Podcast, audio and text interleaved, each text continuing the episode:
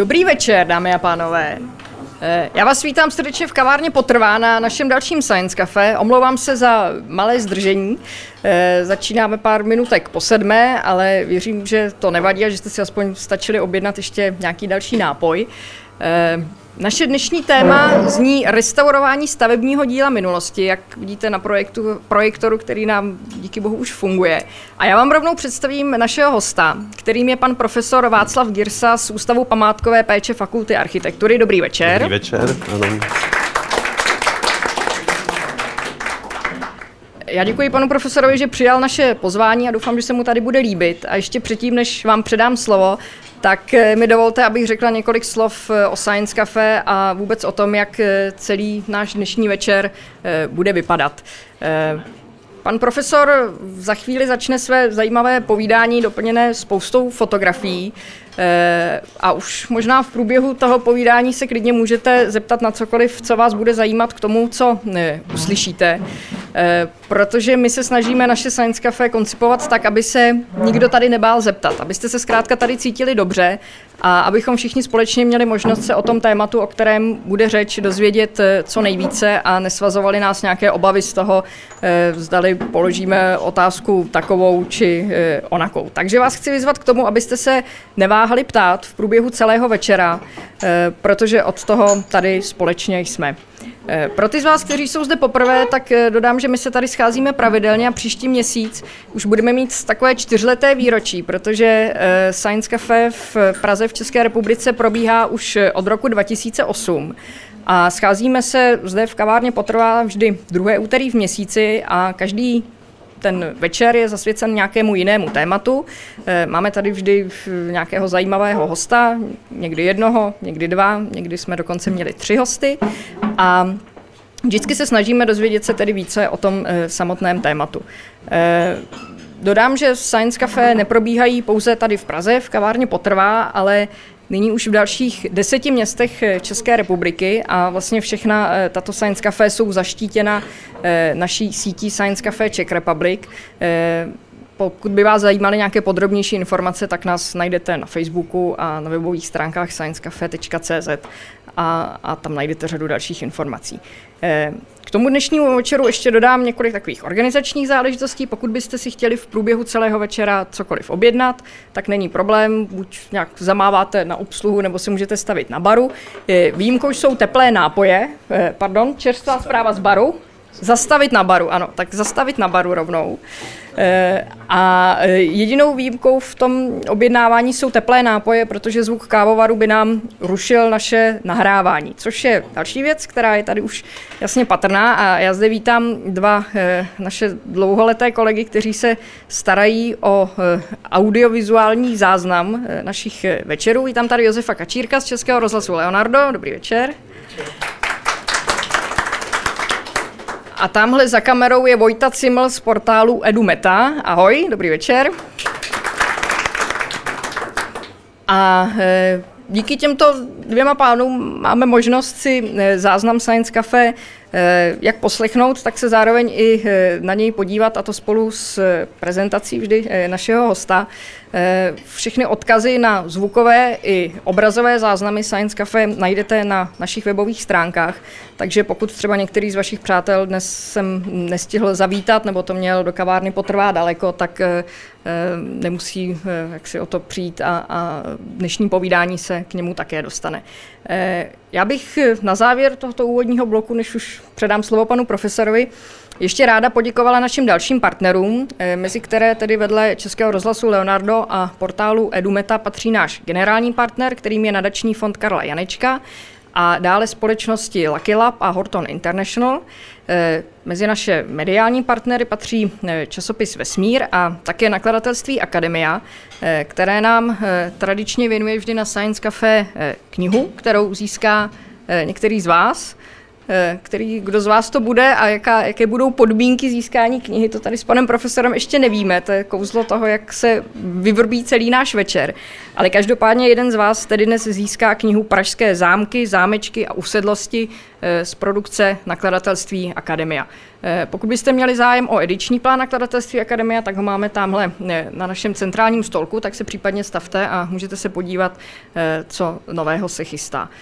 Rovněž zde máme ještě katalogy týdne vědy a techniky, který nastává v první eh, dekádě listopadu, takže se také tam eh, můžete inspirovat. Tak, eh, já myslím, že teď už jsem mluvila příliš dlouho a už se všichni těšíme na prezentaci pana profesora, takže já vám teď děkuji za úvodní pozornost a předávám slovo panu profesorovi. Děkuji, vážené dámy a vážení pánové, děkuji za laskavé uvedení.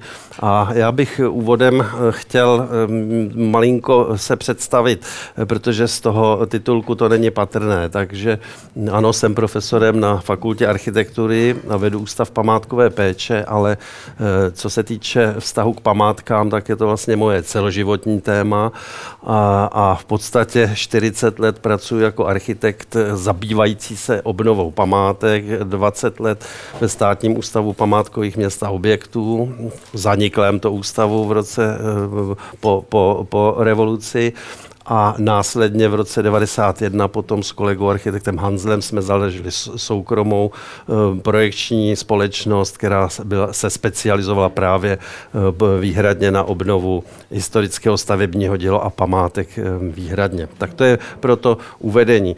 To téma samozřejmě je velmi odborné a já se opravdu nebudu vůbec zlobit. Naopak, když budete do toho vstupovat z dotazy, protože je mi jasné, že některé ty, mm, některé některé ty asi problémy nebudou, nebudou eh, zcela eh, k pochopení. Tak, eh, technika. Tak chtěl bych úvodem říct, že eh, historický stavební fond má samozřejmě svou velkou hodnotu. Z toho část toho historického stavebního fondu eh, má jakýsi, jakýsi eh, hodnotu přiznanou oficiálně tím, že, je, že má statut památky, to znamená, že to, to stavební dílo je uznáno jako něco výjimečného a je jako statut památky, který má zajišťovat určitou ochranu. A samozřejmě jakoby celek, ten historický stavební fond je velmi významný pro nás, je to důležitou spojnicí z minulostí, jedná se o soubor vlastně velkých hodnot, které nám umožňují pochopit sama sebe a pochopit naše kořeny a samozřejmě se jedná o velké hodnoty výtvarné. Historický stavební fond, zejména v tom 20. století, eh, zažívá poměrně dost velké zásahy a to připomenu jenom velmi letmo dvě světové války, které se podepsaly na obrovských ztrátách z památek a historického stavebního fondu v celé Evropě a samozřejmě, že i v současné době eh, reflektujeme setrvalý úbytek památek. A já bych připomněl, protože eh, následně se budu, eh, aby bylo mi dobře rozumět v těch dalších výkladech, tak vlastně připomenu ten úbytek památek. Tak především připomínám katastrofy na snímku, čili ani to 21. století nám není prosto nějakých drastických ztrát na kulturním dědictví, tak tohle je záběr z eh, toho katastrofálního požáru eh, gotického špícharu hradu Perštejna. Vidíte ten snímek, eh, děsivý snímek vpravo dole, kde je vidět vlastně celá, celá ta konfigurace hradu při požáru a kde je vidět potom hořící gotický špejchar. Ta katastrofa má, je nedozírná, ta, má, ta, ta ztráta kulturní je nedozírná, nevyčíslitelná nevyrovnaná, nic na tom nemění, že se eh, věnovali peníze potom na eh, eh, obnovu toho objektu a že gotické krovy, velmi vzácné a stropy se nahradily přesnými, relativně přesnými kopiemi samozřejmě, protože ta hodnota té kopie už potom není tak vysoká. Takže to je, připomínám ten Perštejn, připomenu i další typ katastrofy a to jsou eh, katastrofální povodně. Na tom snímku vpravo vidíte, eh, za to, to je, myslím, za to, to jsou povodně z roku 2002, to je zatopená Valštejnská zahrada, která těsně nebo velmi záhy po celkové a velmi nákladné rekonstrukci byla půl metru až metr zatopena a ta devastace byla velmi zásadní a na tom podkladu potom potom vidíte zatopený ateliér Zdenky Braunerové v Rostokách eh, jako součást areálu zámku v Rostokách, který byl mimořádně těžce postižen. Vidíte, že vlastně celý ten objekt, eh, z celého objektu při těch povodní eh, čouhala z té, z té, z té vody jenom, jenom střecha a zámek vlastní byl potopen až do úrovně prvního patra. Tak to jsou katastrofy, které mají samozřejmě velmi, velmi nepříznivý vliv na, na, na, na stav toho památkového fondu. No a velký, vel, velk, velkým procentem se podílí na tom, na tom úbytku stavebního fondu a památek nevhodné technologie a necitlivé přestavby. Tak já jsem uvedl takový jeden příklad. Jedná se o Brno, dům pánu z Lipé. Vpravo vidíte hm, pohled do nádvoří jedné z takové, bych řekl, velmi významné renesanční stavby, eh, která hm, vévodí na náměstí a která je citována v literatuře a má opravdu vysoké výtvarné kvality, jak hlavní průčelí, tak zejména potom vidíte arkádový dvůr, eh, který má vlastně dokládá velmi vytříbenou eh, architektonickou kompozici. No a vlevo potom vidíte transformaci toho objektu, necitlivou přestavbu, kdy objekt získal nějaká komerční firma, která udělala z něho takovou obchodní pasáž a celé to nádvoří zastřešila s tím, že v souvislosti s tím zastřešením byly provedeny i další stavební úpravy v objektu. A my vidíme, že vlastně došlo k, na první pohled k velké proměně eh, toho, té atmosféry, toho prostředí, eh, přestože eh, byly při té plánované rekonstrukci argumenty používány, že vlastně ty nové prvky se nedotknou té historické stavby, že to bude vymyšleno tak, aby to byly samonocné konstrukce, tak ve skutečnosti jednak ty zásahy tady poměrně silné byly a jednak, a to je hlavní, došlo k absolutnímu popření té jakoby architektury, čili ta jakoby vytříbená architektura se ztratila ve změti nějaké, nějakých soudobých konstrukcí a tak dále. No, to setrvalé ochuzování historického stavebního fondu eh, má nějaké důvody. Tak zaprvé musíme si uvědomit, že se prohlibuje rozpor mezi tradičním stavitelstvím a rychle se vyvíjejícími soudobými technologiemi. To je samozřejmě zejména po roce 90, eh, to je samozřejmě naprosto logický a přirozený proces, protože soudobá výstavba se snaží odpoutat se od závislosti na počasí, na klimatických podmínkách. To je jedna věc, to, aby se mohlo stavit stavit i v zimě, což při tradičním stavitelství samozřejmě je problém trošku. A za druhé se snaží urychlit výstavbu, čili vymýšlí takové konstrukční systémy, materiály a e, stavební postupy, kde převládá montážní způsob kompletace, to znamená vyvinout ty prvky v nějaké továrně, e, složit to a na samém e, místě potom nejrychlejším způsobem tu stavbu smontovat. Tak to je takhle zjednodušeně řečeno. A samozřejmě, že se postupně ztrácí znalost těch zákonitostí historických stavebních postupů a tedy i schopnost jejich aplikace. Samozřejmě všichni víme, že zanikají postupně tradiční řemesla, zednictví, zednictví truhlářství, a kamenictví a tak dále a ztrácí se i schopnost vlastně používat eh, tradiční materiály. No a pak na tom uchuzování se po, po, eh, po, eh, podílí požadavky na soudobé standardy. No tak to je samozřejmě takový, jakoby, že oživená památka vyžaduje, aby eh, byla vybavena vším s, s, s komfortem pro své obyvatele, počínají topením, elektroinstalací, různým zajištěním, či všechny tyhle prvky do toho vstupují a je zapotřebí někam umístit, čili kam jinam než do historického zdiva, čili to znamená, to vyvolává destruktivní zásahy, ale pak jsou to i standardy jako nové normy a předpisy, které se neustále jako vylepšují a inovují a ty předpisy a normy v podstatě jdou v rozporu zase s tím starým dílem. Tak jenom připomenu třeba, že dřív byla dvojitá okna ven a dovnitř otevíraná, dneska už se dělají dvojskla, trojskla a velmi úzkostlivě se dbá na to, aby teplně technické vlastnosti stavby eh, byly co nejkvalitnější, co samozřejmě u těch starých některých objektů nefunguje. Víte také, že probíhá nějaká akce um, s zateplováním plášťů, no a to samozřejmě je řešení, které v prudkém jako rozporu e, při realizaci s hodnotou té památky, to zkrátka je cesta, která reálná není. A nebo má negativní důsledky. Můžeme si když tak e, popovídat, že bude čas, jaké všechny.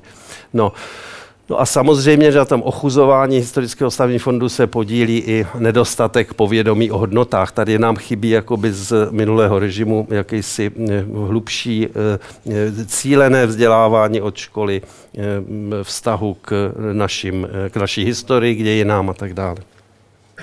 Tak to říkám z toho důvodu, tady na tomhle snímku, eh, to je záběr, to je eh, něme, o německý obraz, eh, který nám zachycuje z roku 1840 nebo 1830, který nám zachycuje dění v truhlářské dílně. A mm, to myslím, že nejlépe nám eh, objasní ten problém, o, které, eh, o který mi nyní jde. Tak my máme pohled do, do truhlářské dílny, eh, ta hlavní osoba, já si budu ukazovat, tohle to si to budu umět, ano.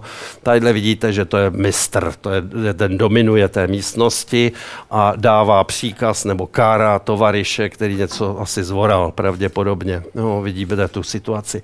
Pak vidíme tady, že právě už vchází do, do, do dveří eh, klient, to znamená někdo, kdo, kdo, komu, pro koho se dělá práce. A teďka si tady všimneme, že jsou tady dvě ženy, My ne, já nepoznám teda, to když tak mi poradíte, eh, která je manželka a která služka, ale jedna z nich eh, provádí, eh, jestli pak poznáte co, hádanka pro vás, co dělá tato žena? Míchá barvu, tře barvu, ano, to je, tak to je jedna. A ta druhá, co dělá? Leští polituru, ano, tak to, to je další. Pak vidíme, že vzadu tady dva, dva truhláři teda připravují zřejmě dýji, řežou, vidíme další e, hobluje, tady nevím, co ta dáma dělá, ale přítomní jsou děti, to je hrozně důležité, když tady něco zpracovávají, poslouchají, slyšejí, vnímají tu atmosféru a bez pochyby e, syne, synek, až dospěje, tak bude přebírat to řemeslo. Takže tady na tomhle obrázku je vidět vlastně jakoby princip toho kontinuity a rozvíjení tradičního řemesla, kdy se předával ten jakoby řemeslný um z generace, při, nejpřirozenější cestou z generace na generaci a to je to, co vlastně jakoby v současné době postupně právě díky tomu těma, těm nůžkám mezi tím soudobým stavebnictvím a tradičním se zvětšuje. Eh, významný český eh, památkář a architekt eh, řekl, ale to je tady ta věta, že existence památek samozřejmě závislá na použití těch prostředků, kterými památky vznikaly. Takže my bychom ty prostředky, ty materiály i ty řemeslné dovednosti měli, měli zachovat právě proto, aby zůstaly zachovány památky. No a my, ty, my to chápeme jakoby ten, ty tradiční prostředky chápeme jako proces. Je to vlastně funkční proces, kde je všechno propojené s čím a v takto chápaný proces dneska už vlastně neexistuje, čili byla tady přerušena jakási kontinuita. No a já to vlastně docházím k tomu, proč to úsilí, pro, proč budeme mluvit o restaurování při obnově těch památek, z toho důvodu, že my musíme vlastně uhr, nějakým umělým způsobem eh, cíle vědomě nahradit tu, tu, tu, tu absenci těch dovedností a těch věcí a musíme se postarat o to uměle, abychom vlastně ten proces nějakým způsobem nahradili, abychom oživili ty řemesla, oživili ta, ta řemesla. Takže úsilí transformovat obnovu památky na její restaurování vlastně odráží tu potřebu. Bude to něco specifického, nebude to umět každý a bude zapotřebí proto vyvinout velké úsilí. Já bych tady uh, chtěl připomenout několik uh, nebo dvě takové uh, základní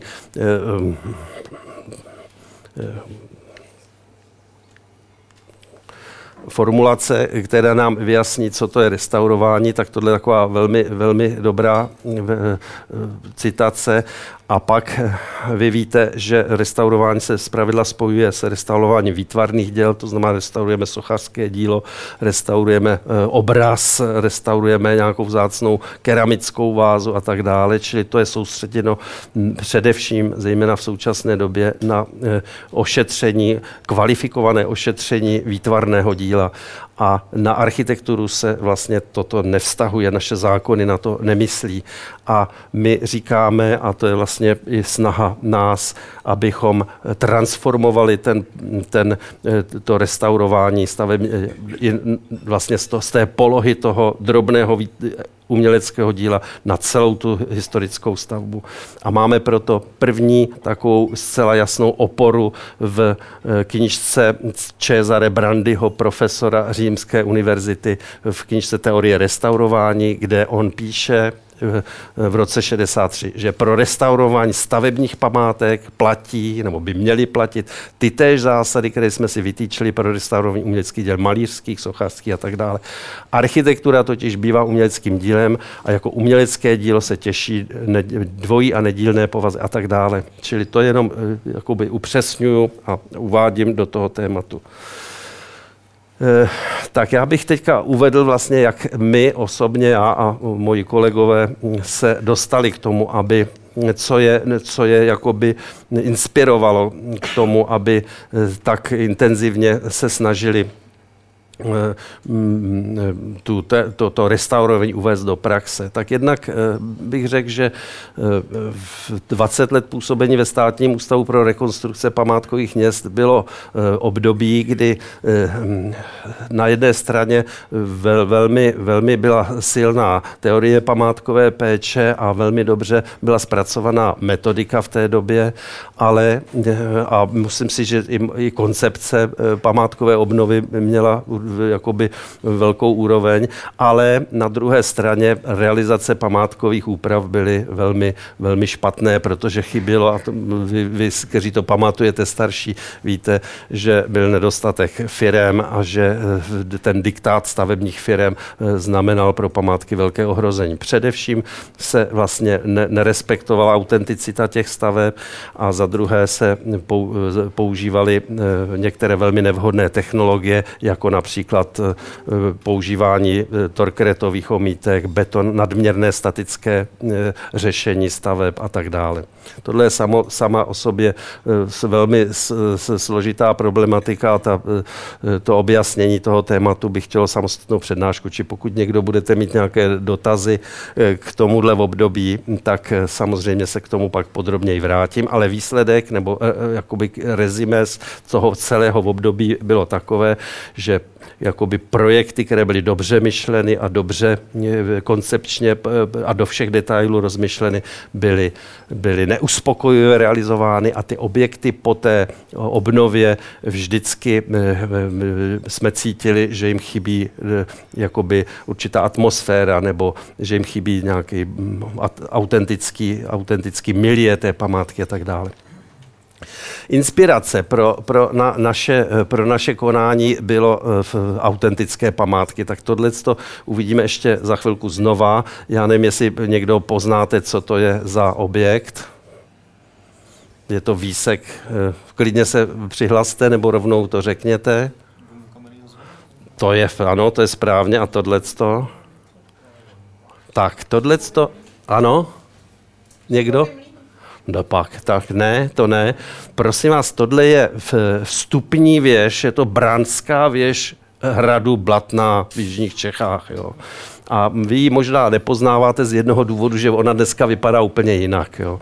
A to je právě to. Tak já vám ji teďka přiblížím. Jedná se o vlastně eh, gotickou věž, která má ještě zde zachovaný neuvěřitelně teda, pardon, teď jsem dělal Eh, původní plášť, včetně eh, pozoruhodných omítek s výzdobou takovou jako kvádrovou rustikou, která je, eh, kterou vidíte. A pardon, to je tadyhle. Eh, potom má zachované nádherné podsebití s hrázděným zdivem, takovou jako nepravidelné, vytesané s původními omítkama a velmi archaickou střechu, kde ještě je, eh, myslím si, že asi 200 let stará krytina prejzová barokní.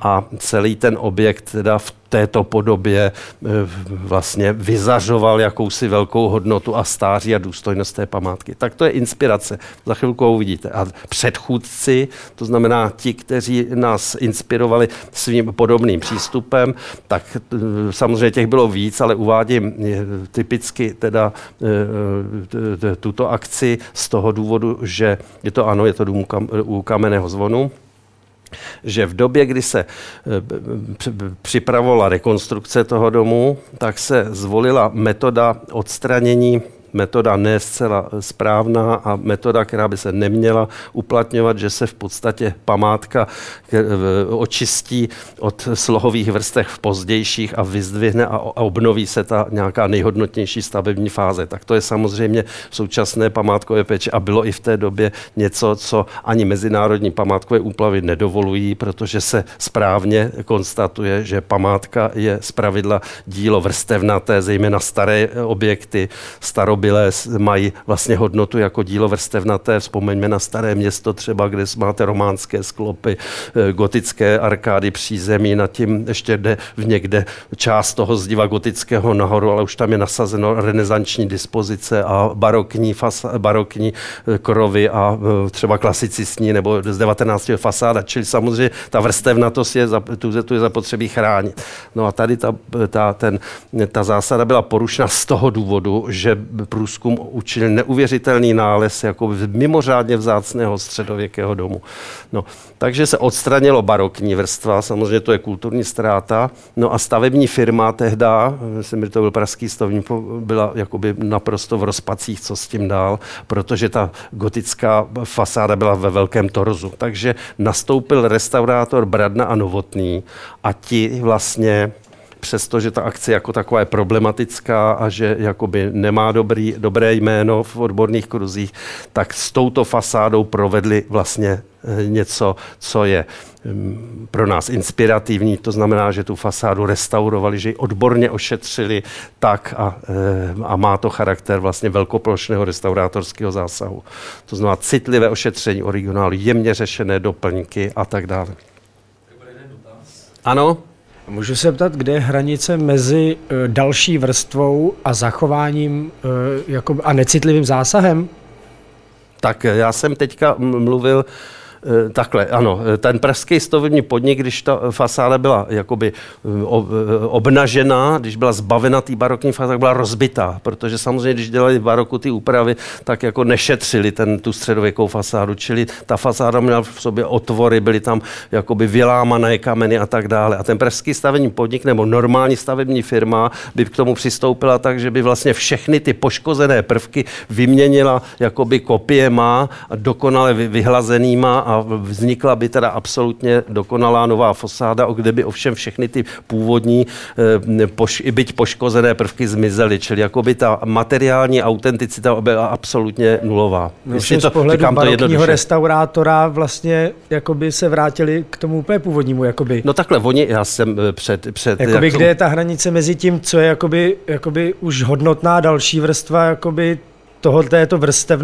vrstevnatosti a kde to je necitlivý zásah do původní hodnoty toho objektu. Já rozumím vám. No, Což tak, se vlastně no. dá vztáhnout i v roce 2260, ano, jak ano. se budou dívat na naše zásahy vlastně ano, výsledku ano. potom. Já se k tomu ještě pak dostanu, ale já jsem předělal, že jakoby v principu ten zásah byl vlastně proti té vrstevnatosti a že šlo ke kulturním ztrátám, to znamená, že k zničení velmi vzácní barokní fasády a s dalšími dopady negativními do dispozice. Navíc to mělo ještě další věc, že vlastně urbanisticky to příliš není šťastné šťastné řešení, protože najednou v té homogenní v frontě těch, těch průčelí na náměstí se eh, jeden z těch eh, objektů vlastně vrací zpátky, čili vzniká určitý nesoulad. To jsem říkal, ale já ten hodnotím jako eh, velmi citlivě ten dodatečný zásah těch restaurátorů, kteří zachránili tu už rozbitou fasádu, protože už zpátky to baroko nešlo dát. Čili já jakoby nehodnotím tu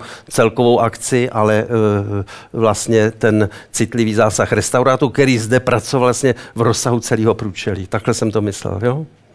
Ještě když tak se k tomu dostaneme na dalších akcích. Jenom vlastně, jestli vlastně třeba uh, ten barokní zásah v té době byl to samý, já to neobhaju, já si myslím, že to je taky zvěrstvo, to, co se občas dělá.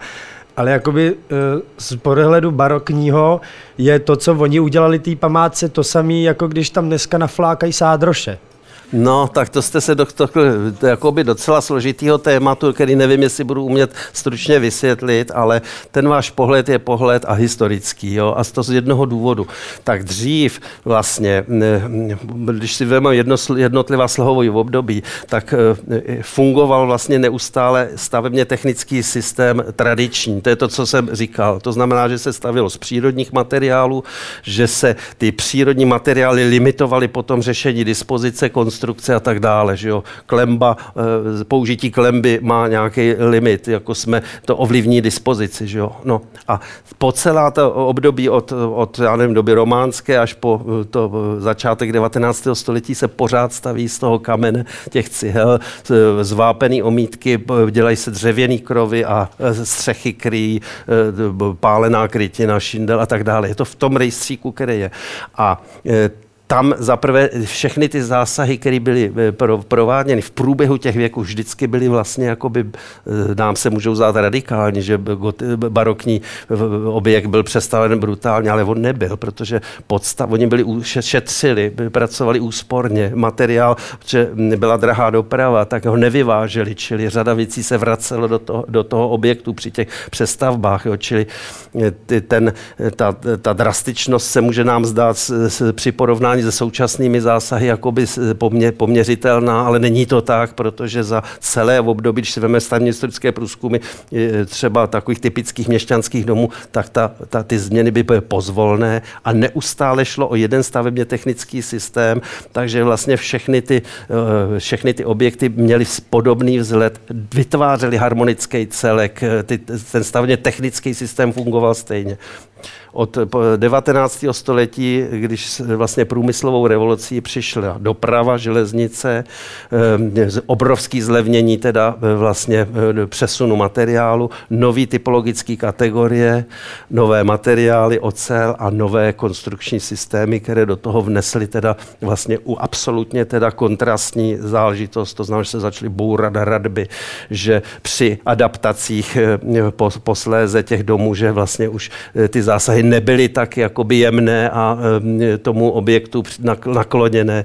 A proto vlastně vznikla také na konci 19. století památkové péče. To znamená, že se jakoby společnost nebo nějaké společenství dohodlo na tom, že pokud ten trend bude pokračovat dál, takže vlastně z celého toho velmi vzácného dědictví kulturního nez, nezbude absolutně nic. Jo. Či takhle jsem to řekl. A ty nové zásahy nemůžou být vnímány pokud eh, nesplňují tu, eh, za, to, to, tu, tu, mm, tu podmínku té slučitelnosti s tím, s tím starým dílem, tak samozřejmě budou, parazi, budou, budou parazitem, budou mu překážet, budou vadit. A to se dostáváme k zásadám památkové péče, že ten zásah musí být šetrný, ohleduplný, že by jsme měli chránit tu vrstevnatost, že by se měli používat stejné materiály a technologie, nebo materiály a technologie, které tam jsou, že by mělo být kvalitní řemeslo a tak dále a tak dále. A to, když se nedodrží, tak ta naše nová, na, naše nová vrstva vlastně je vrstvou destruktivní a tu památku poškozující.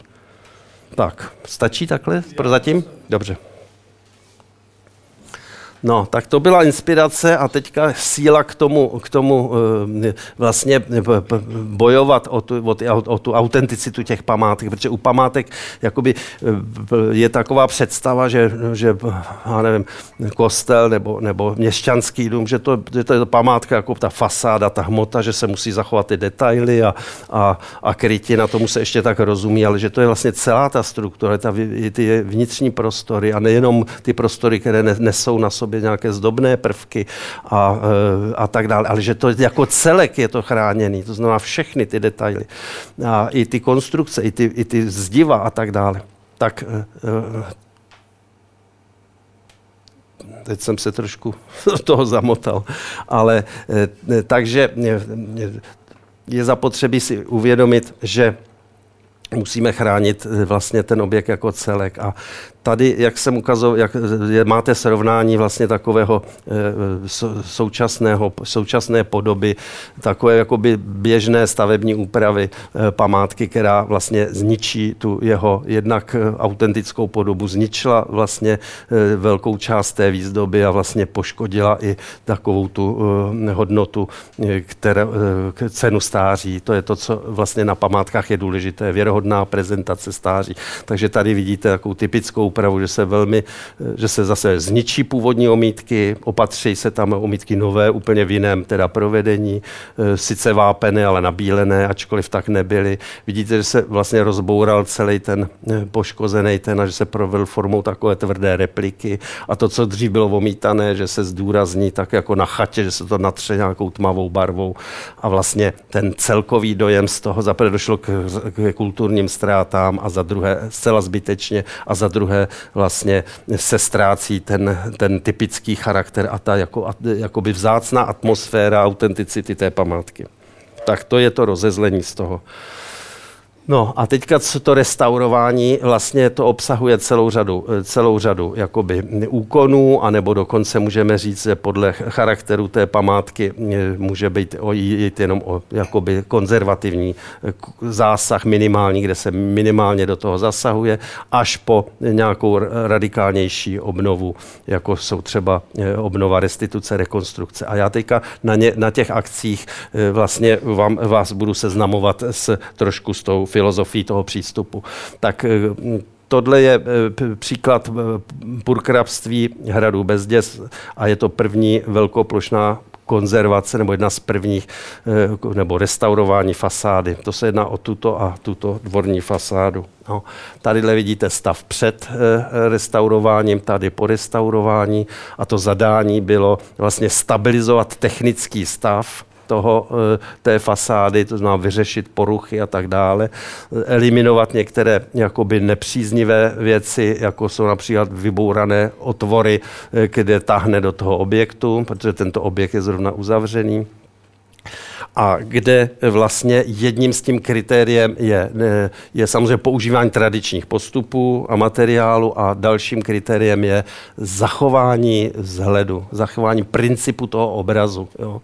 Takže tadyhle vlastně poprvé na, tomhle, na tom příkladě byla vypracována i určitá metodika na e, projektování a obnovu, e, restaurování teda takové fasády, tak tohle je takový, takový náhled do, do pracovní skici, kde vidíte, že, jsou, že je pokus pro stavební firmu eh, vyspecifikovat tu činnost, kterou má provést, protože samozřejmě jakoby eh, to, to restaurování památky my nemyslíme tak, jak si to někdo vykládá, že i zednické práce, i pomocné práce budou za drahé peníze vykonávat školení restaurátoři. To asi by jako nešlo, protože na památky nemáme tolik peněz a navíc podle zákona vlastně to ani ten, eh, ta současná situace neumožňuje. Čili my si pomáháme tím způsobem, že perfektně zpracujeme podrobné pokyny pro stavební firmu, funguje bezvadně teda e, stavební dozor průběžný a k pomoci jsou odborníci, jako jsou technologové, restaurátoři a tak dále, kteří dohlížejí na tu věci, anebo na jednotlivé, jednotlivé pracovní úkony kontrolují a e, e, dokončují. Takže tady, když bychom se podívali, tak vidíme, co za všechno, za typ, eh, typy úkonů je zapotřebí provádět. V rám tady jsou snímky eh, z toho dvorního průčelí, kde je zároveň vidět určité destrukce velké, to jsou vybourané, ty, ta vybouraná okna v horním patře, kde se podařilo panu doktoru Mukovi ve spolupráci s dalšími odborníky vlastně identifikovat původní združená okna s tím, že jejich podstatná část je zachovaná na místě, to jsou tyto stojiny a ty zbylé části byly vlastně při barokní úpravě toho hradu eh, použity jako druhotně a zazděny v nejbližších místech, takže se dali potom vrátit zpátky do toho. Takže tohle je eh, jedna z prvních takových hm, velkých restaurátorských akcí s uplatněním konzervačního přístupu, kde vidíte eh, Eh, rekonstrukci těch oken, čili je tam dílčí rekonstrukce a ošetření eh, historických omítek, eh, konzervací a podchycováním s tím, že v řadě případů jsou dělané, jsou dělané omítkové doplňky. Princip je zachovat ten autentický vzhled. Když se v roce 93 tato akce dokončila, stála tehdy 1 milion korun, tak investor, což byl eh, odbor kultury v České Lípě, přijel zkontrolovat tu práci a eh, byl velmi překvapen, protože lešení bylo sejmuto a byl vznesen velmi vážný dotaz, kde jsou ty peníze, které byly věnovány na tu opravu. A tehdy musel eh, vlastně vysvětlit tu akci pan doktor Štulc Josef, který byl ředitelem Národního památkového ústavu a který vysvětlil vlastně to je ten nejsprávnější postup eh, eh, v, při konzervaci. Zachovat ten původní vzhled a nepřekrývat to nějakými novo, no, novými renovacemi. Ten konzervační přístup potom je eh, patrný i na záběrech z hradu, či to, to je, ten se, by se běžně měl uplatňovat zejména při opravě zřícenin. Vidíte část hradu Rabí, kde se fixovalo historické zdivo, chránili se Koruny zdiva jílovými, jílovým obkladem a drno, zatravněným, eh, zatravněnými drny a kde vidíte vlastně velmi, velmi jemné eh, restaurátorské práce při ošetření gotických paspart. Tohle je záběr na hrad Rabí, kde v rámci teda eh, konzervace celého toho horního hradu, která je samozřejmě dlouhá a eh, dlouhodoba, dlouhodobou věcí, tak byly potom restaurovány i gotické omítky na, na středověkém kostele.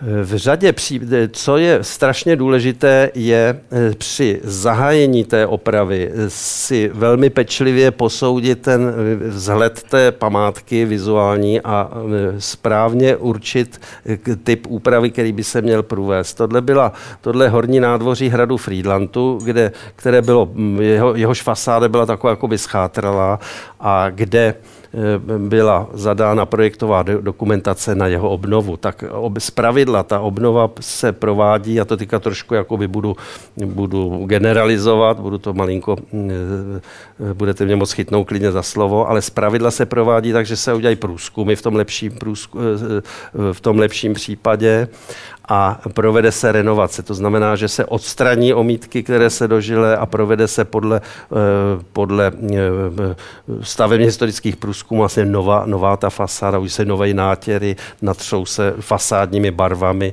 a všechny ty prvky se uvodou do takového stavu novosti.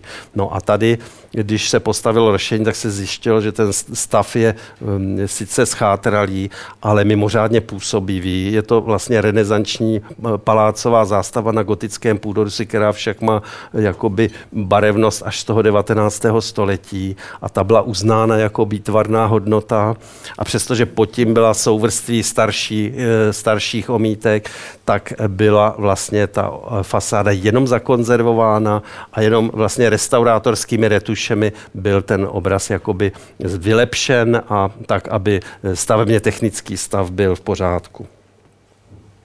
Mezi, mezi velké, eh, asi největší restaurátorské zásahy v rozsahu celé architektury bylo restaurování jižního průčelí Českokrumlovského hradu, to asi jste sledovali, byla to akce, která jakoby byla, eh, dostala mezinárodní eh, ocenění a která potom pokračovala, to je zhruba tento úsek trval čtyři roky, než se provedl a kde se potom pokračovalo a celý hrad v současné době, celý Horní hrad prošel takovou konzervativní restaurátorskou obnovou. No. Tady jako na tom snímku eh, je mm, vidět stav už po restaurátorské obnově a eh, eh, já bych jenom připomněl nějaká ta základní kritéria, tohle snímek před a tady bych připomněl pár takových důležitých věcí. Tak za prvé, tato fasáda Krumlovského hradu vlastně nikdy neměla jednotnou slohovou podobu. To znamená, že se jedná nejen o památku vrstevnatou, ale dokonce o památku, která nikdy neměla jednotnou slohovou úpravu. Takže eh, tady, eh, když já to teďka zjednodušeně budu říkat, že toto bylo eh, po po přesunutí zájmu do této lokality z Hrádku, který stojí tam na skále a který už nestačil plnit roli reprezentativního sídla, tak Rožimberkové vybudovali mohutný hrad zde. S tím, že ta v té spodní části vidíte vlastně tu, tu první eh, eh, gotickou fázi, i včetně původních okének, střílen, mříží a tak dále. Následně byla, na, šly za sebou další rychle jdoucí etapy stavební, jako je pozdně gotická, potom i renesanční s vybouráním teda e, otvoru do interiéru a s zasazením nebo vybudováním teda arkýřů a velkých oken. A Eh, nakonec teda po té renesanční přestavbě celý ten objekt byl ubourán v té horní části a v době barokní a bylo nastavěno druhé patro s završením teda novou střechou. Takže tady vlastně vidíte jednotlivé stavební etapy. Ten hrad až do, do té obnovy, do té, do, toho, do té naší restaurátorské obnovy ne, nikdy u sebe neměl lešení. To znamená, že ten hrad byl původně vystavěn tak, jak se stavěly gotické domy. To znamená, že že se zdilo eh, do úrovně očí, zabudovaly se při zdění eh, eh, kulatiny, na ty se daly fošny a z těch fošen se zděla další šára a takhle se zdilo vlastně až do nejvyššího podlaží, pak se omítalo ze zhora, uřezávaly se ty trámy a tak se dojelo domů. Takže to je tato, tato část až semhle do té úrovně. Když si na, na detailu pak uvidíte, tady ty otvory po těch trámech jsou. Protože se to uřízlo už jako na omítané fasádě, tak samozřejmě se to přehodilo, ale ta omítka tam nedrží, takže na celé fasádě je možnost změřit si krásně ty jednotlivé úrovně těch, těch, těch a podle těch kůlů, které tam jsou, které se vyndají, se dá udělat dokonale dendrochronologické datování z letokruhu, takže vlastně to potvrzuje a velmi upřesňuje stáří té stavby tak to je ta, u té gotické části. Ta renesanční fáze se tím zabývala, se, se, se e, tam projevila teda těmi zvětšenými okny a tím arkýřem a ty úpravy se dělaly zevnitř. To znamená, že se vysunuli, vlastně se vyboural otvor, vysunulo se lešení a zevnitř se vysouvaly ty mohutné konzoly, takže celá ta partie tady zvenčí vůbec není upravená, protože tam se k tomu nedostali. A to samé se udělalo v době barokní, tady dobře vidíte, mi to nějak nesvítí. Tadyhle dobře vidíte, asi, asi vemu svůj ten. Eh, dobře vidíte to rozhraní, pardon, rozhraní, eh, kde je nasazena vlastně úplně jiná omítka, a to je omítka barokní s těmi okny a okenicemi. Tak tohle je jako pozoruhodná věc, čili je to vlastně zároveň otevřená eh, kniha poznání toho hradu. No, jedno z nejdůležitějších kritérií bylo, že se musí zachovat tento obraz, že to musí přísně konzervační metoda, že se to musí restaurovat a zachovat ten obraz tak, jako u toho bezdězu. A ten důvod byl nejenom, eh, že ten důvod je umocněn takovou, bych řekl, zodpovědností vůči, vůči eh, našim předkům a zodpovědností vůči následujícím generacím. Když se dobře podíváme, tak na tom záběru nahoře vidíme, že eh, už v roce 1950 1953 vlastně byl stále ten týž pohled na ten hrad, tam vlastně došlo k minimálním změnám a i k minimální erozi. No ale naj, půjdeme dál do archivu a najdeme fotografii z roku 1909 a ta je samozřejmě provedená na skleněné desce, takže se dá vyzvětšovat i dokonale. A když si projdeme ty detaily, tak zjistíme, že i v roce 1909 eh, ten eh, hrad eh, působil absolutně teda stejně, že tam je i stejná patina v těch místech a tak dále. No a my ale můžeme jít hlouběji a takže jdeme do roku 1842, tohle je plán e, Štiftrův, kde on zachycoval vlastně podobu toho horního hradu a vidíte, ono se v té době nekreslilo, nekreslilo se dělení oken, to tam není, ale když se dobře podíváte, tak zjistíte, že tam je absolutně všecko tak, jako v tom roce, de, tak jako v tom začátku 20. století, včetně i těch, té, té, té patiny a včetně zabarvení těch různých vomítek, které které samozřejmě mají různou barvu, protože pocházejí z různé doby.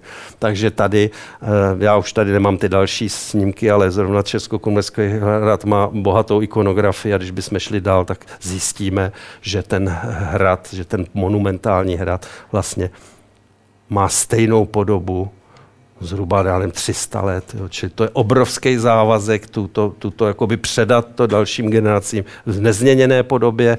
A já jenom připomínám, že jakoby e, začínající architekt jsem byl v Salzburgu, kde jsem viděl podobnou dominantu města. To, to je hrad Salzburský, který znáte a byl jsem, ten byl velmi autentický. Když jsem se tam vrátil po 30 letech, tak jsem zjistil, že to je nabílená kulisa s novými omítky, omítkami svědkami, která zcela nebo hodně ztratila na své autenticitě. Takže to je vlastně tady ta úprava po restaurování. Samozřejmě, že byl vytvořen zase uplatněný ten, ta, ta metoda per partes, to znamená projektová dokumentace a tým stavební firma restaurátoři s tím, že se pracuje po etapách a přesně podle pokynu. Jinak eh, pro vaši informaci, tahle rozsáhlá práce, hm, na to je často jsou dotazy směřované, že to muselo stát strašné peníze a jenom eh, chci připomenout, že celé to restaurování tohohle monumentálního průčelí přijde úplně stejně, jako kdyby se dělala nová fasáda. A to z toho důvodu, že sice je to pracnější, ale odpadá úplně teda obrovská přesuny materiálu, odstraňování dožilých mat, eh, vomítek, eh, odstraň, jakoby nákup a manipulace s materiálem novým. No a tady vidíte detail po restaurování, kde vidíte, že vlastně tomu, tomu monumentálnímu hradu zůstala vlastně ta jeho výpovědní hodnota, že tam je přesně vidět i kde, jak ty stavební fáze šly po sobě a jak ty věci procházely. Samozřejmě, že ta fasáda v té autentické podobě je eh, jakoby mimořádným zdrojem informací. To je také jeden z důvodů, proč ty památky bychom měli chránit, protože jsou tam jakoby zbytky rostlin, na, nacházíte zbytky živočichů. Eh, na fasádě byly nalezeny výstřely z, z, z švédského obléhání.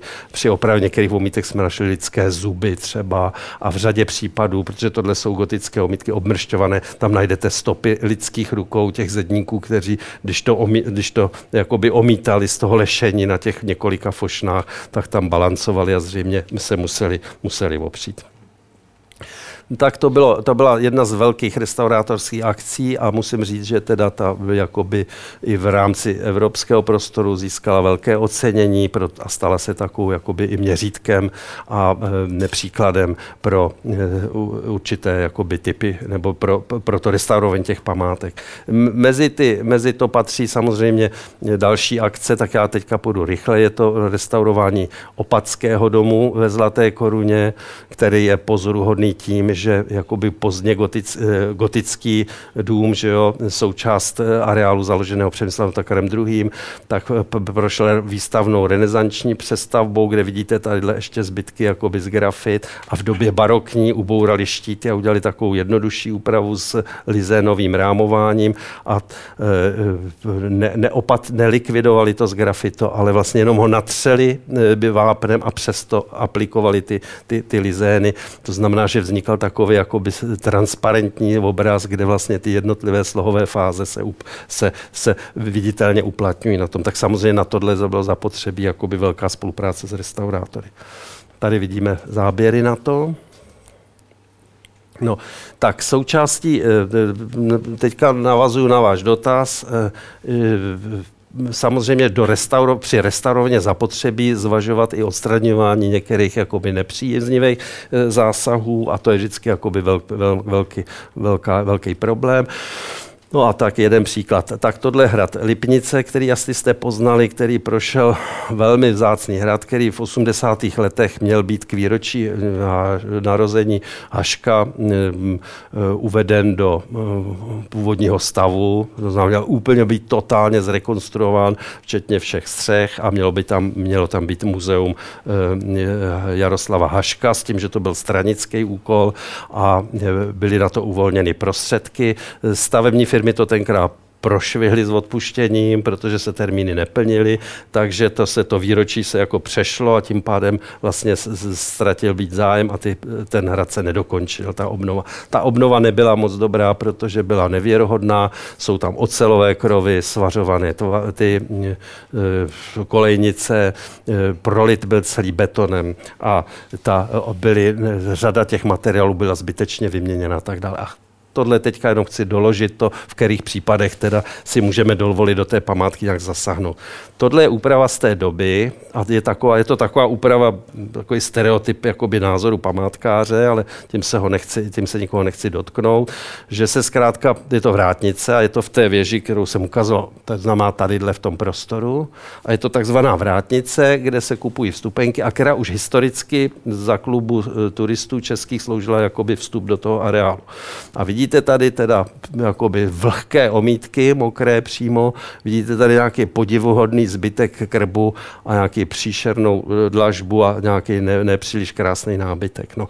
A teďka přišla zpráva hradu s tím, že by to potřeboval nějak jakoby upravit a že největší problém je tam vlhkost. No. Takže co se udělalo? No, zjistilo se, že to je prolité betonem, že jsou tam cementové umítky, tak ty se začaly snímat, to až do téhle úrovně, protože byla zabetonovaná podlaha a na tom do betonu vložené dlaždice. Takže to se všechno vyhodilo a udělala se tam jakoby prodyšná podlaha s, s vzduchovou mezerou a po očištění celé té nové omítky se našly teda původní omítky, včetně výmalby, našly se fotografie krbu a v tu chvíli se, dohledali i, se dohledal i nábytek a nakonec vlastně se podařilo obnovit a restaurátorsky obnovit stav, který tam byl vlastně úpraven v roce 1920 klubem českých turistů a to včetně obložení nábytku a tak dále. A tohle, když se jakoby celý doskoumávalo, dohledávalo a dělalo, tak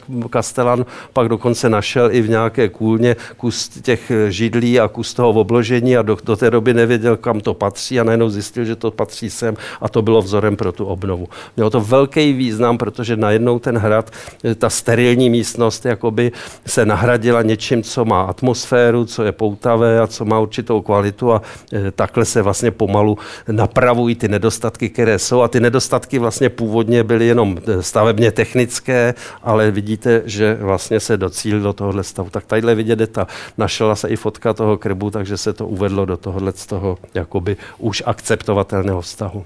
Máte, máte k tomu nějaký dotaz k tomuhle? No. Ta betonová konzervace. No, ta tomu, ta tomu strašně ublížila, protože vlastně dochází, že tam jsou pro, projektovány všechny zdi a ta tomu nepom, tato, tato strašně zničila ten hrad a to je obecně ta technologie do tomu nepatří, protože vlastně zdivost se stane neprodyšným. A když se stane neprodyšným, tak vlhkost, která se no, normálně objevuje v případě kamenného zdiva někde v přízemí, tak nám leze potom až do vyšších pater a s tím se je samozřejmě zapotřebí potýkat. No. E, to už jako e, reverzibilní zásah žádný tam možný není, no ale tady v tom případě se alespoň teda odstranili ze, ze sok soklů a z těch podlah a opatrový se to udělalo taky, takže se trošku a e, spolu s větráním se trošku ta situace zlepšuje. No já z 70. léta e, betonáže, hradeb, to asi někteří z vás vědí, jak to probíhalo. Tam se vlastně jakoby angažovala e, stavební kapacita, která speciální z důlních společností stavebních, která měla tu technologii na betonování teda důlních děl a protože nebyla práce, tak vlastně s nějakým vládním usnesením se ta kapacita věnovala jako velká, velk, s, velkou, s velkou slávou na záchranu památek památek a zničilo se teda celá řada teda objektů. A já se pamatuju, že například v Novém městě nad Metují, když se dělali e, vyněktáže e, betonový hrad, on se to dělalo tak, že se vlastně jakoby dělali vrty, e, tam se dali takový železný trubičky a pod velikým tlakem se do toho zdiva pral beton. A to teda jakoby desítky tun a on jakoby vyplňoval to zdivo No ale samozřejmě, že někdy eh, to, to, ten, ten beton běhal teda podivyhudnými cestami, takže to se tam stalo, že eh, nemohli dokončit sanaci nějakého úseku, protože neustále tam mizel beton a pak se zjistilo druhý den, že ten beton běžel nějakými dutinami v hradební zdi až do nějakého malého domku, který byl přisazen k tomu zdivu a tam stala stará paní v, v posteli a přes tu noc, jak spala, tak ten beton krabičkou od elektroinstalace vytekl a až do úrovně noh vlastně zabetonoval celou tu podlahu. Jo. Takže a takovýhle, eh, to, to je opravdu pravda. Jo. A my, když jsme dělali, dělali eh, když jsme, když jsme opravovali hrádek v Českém Krumlově, to tam bude na závěr, tak tam staticky zajistili skalní podloží, naštěstí jenom kousek nároží v těch 70. letech a a odešli. Tak to byla velký štěstí. A při té příležitosti ten beton jakoby prolítnul pod podlahu v přízemí a my, když jsme dělali sondy, tak jsme tam našli vlastně pod podlahou, protože tam byla řada souvrství, takhle silnou železo, ne železo, ale betonovou vlastně desku, jak se tam vylila ta věc a to se musela odstranit. A v tom místě byly samozřejmě vlhkostní poruchy, takže to se odstranilo. Takže s tím to byly docela jakoby eh, problémy a památky opravované poškozené betonem, torkretem a injektáží jsou opravdu těžce poškozené. Eh, do té kategorie restaurování ještě tadyhle informace o celkové eh, jakoby záchraně hradu Grabština, který byl v majetku vojáků, byl vybydlen a eh, ve spolupráci s Národním památkovým ústavem byl postupně jako vracen do té kategorie a byla tam se, se státních zpřístupněných hradů a byla tam vlastně uplatněna ta konzervační metoda. Tady vidíte jakoby záběry na ten hrad na nějaké vedutě a tady vidíme teda už po restaurování fasádu s tím, že vevnitř ty věci vypadaly asi takhle, tohle severní křídlo, kde byl požár a kde se začaly provádět takové obyčejné stavební úpravy, jako například, že se udělal nový krov a pod tím se začaly bez rozmyšlení dělat snížené omítkové podhledy a tady vidíte také z betonové podlahy, které tam se nalily, e, jsou vlastně reziduem z, z, z kořepin, které se dělaly nad klembami. No a v, tuto, v tomto okamžiku s torzem teda detailu jsme do té akce vstoupili a pokusili jsme se řešit nápravu. A tady vidíte situaci s e, krbovým sálem před úpravou. To už je ale po revoluci. Vidíte tady nový strop a vidíte e, tu úpravu po s tím, že se bylo zapotřebí vlastně zvednout ten strop, vyhodit a e, instalovat tam e, historický krov, který z, z, byl v depozitáři hradu. Tady vidíte takovou tu atmosféru, kde v maximální míře se snažilo teda jako vrátit tomu hradu to jeho starobylou atmosféru. Tohle je záběr ze sklepení po nějaké jakoby čisté konzervační úpravě v souvislosti s e, tou záchranou tahrou po revoluci, tak bohužel eh, památkový ústav ne, ne, nerozváženě, e, já vím, že měl velké sousto a ten hrad byl těžce poškozený, tak udělal všude, e, opravil krovy a udělal tam takovouhle strašnou věc s tou krytinou papírovou a upravil tak, takovým nepěkným způsobem, nepamátkovým, ale ani neestetickým koruny, tak to se po celkové obnově za těch 10-15 let podařilo dostat do této podoby. To znamená, že se tam vrátila pálená krytina, obnovili a restaurovali se fasády, upravili se podle eh, původního stavu komíny, a dokonce i se použila tam starší kvalitní krytina, aby se vrátil tomu té památce důstojný obraz, mm, eh, který bude mít určitou přitažlivost mezi obrovské generační restaurátorské akce patřilo i obnova barokního divadla v Českého Krumlově, která byla jakoby komplexní a takovou jakoby velmi složitou operací. V podstatě byla započeta v 80. letech a dokončena asi před v roce 2000 a ta obsahovala jako tota, jakoby obnovu naprosto zničeného objektu, kde byla eh, barokní mašinérie, vybavení, všecko jakoby ve zmaru ponecháno ponecháno, eh, roz, rozbito, eh, uskladněno mimo anebo poškozeno dřevomorkou a kdy bylo vel, velmi složitou operací eh, restaurován jak stavební ten, ten základ, tak i vnitřní vybavení, malířská výzdoba a postupně i autentické, velmi vzácné jevištní zařízení. To je ta mašinerie, která byla uschována teda jakoby pod tím jevištěm a v provazišti a která, kterou se podařilo obnovit i včetně funkce, to znamená včetně těch lanových a kladkových eh, ovládacích prvků. A tahle jakoby velmi dlouhodobá a pětní obnova umožnila vlastně i eh, pochopit princip fungování barokní scény a v současné době e, ukázkově e, formou takových jakoby mm, experimentálních produkcí se tam zkouší i barokní e, opera, zkouší se tam i mm, principy barokní interpretace hudební, baletní a tak dále a není to jako divadlo, je to spíš jako exponát a patří po této obnově vlastně tato jakoby citlivá obnova nastartovala i takový proces identifikace všech barokních evropských divadel a velké úsilí o jejich zachování a prezentaci, čili nějakou velkou mezinárodní spolupráci.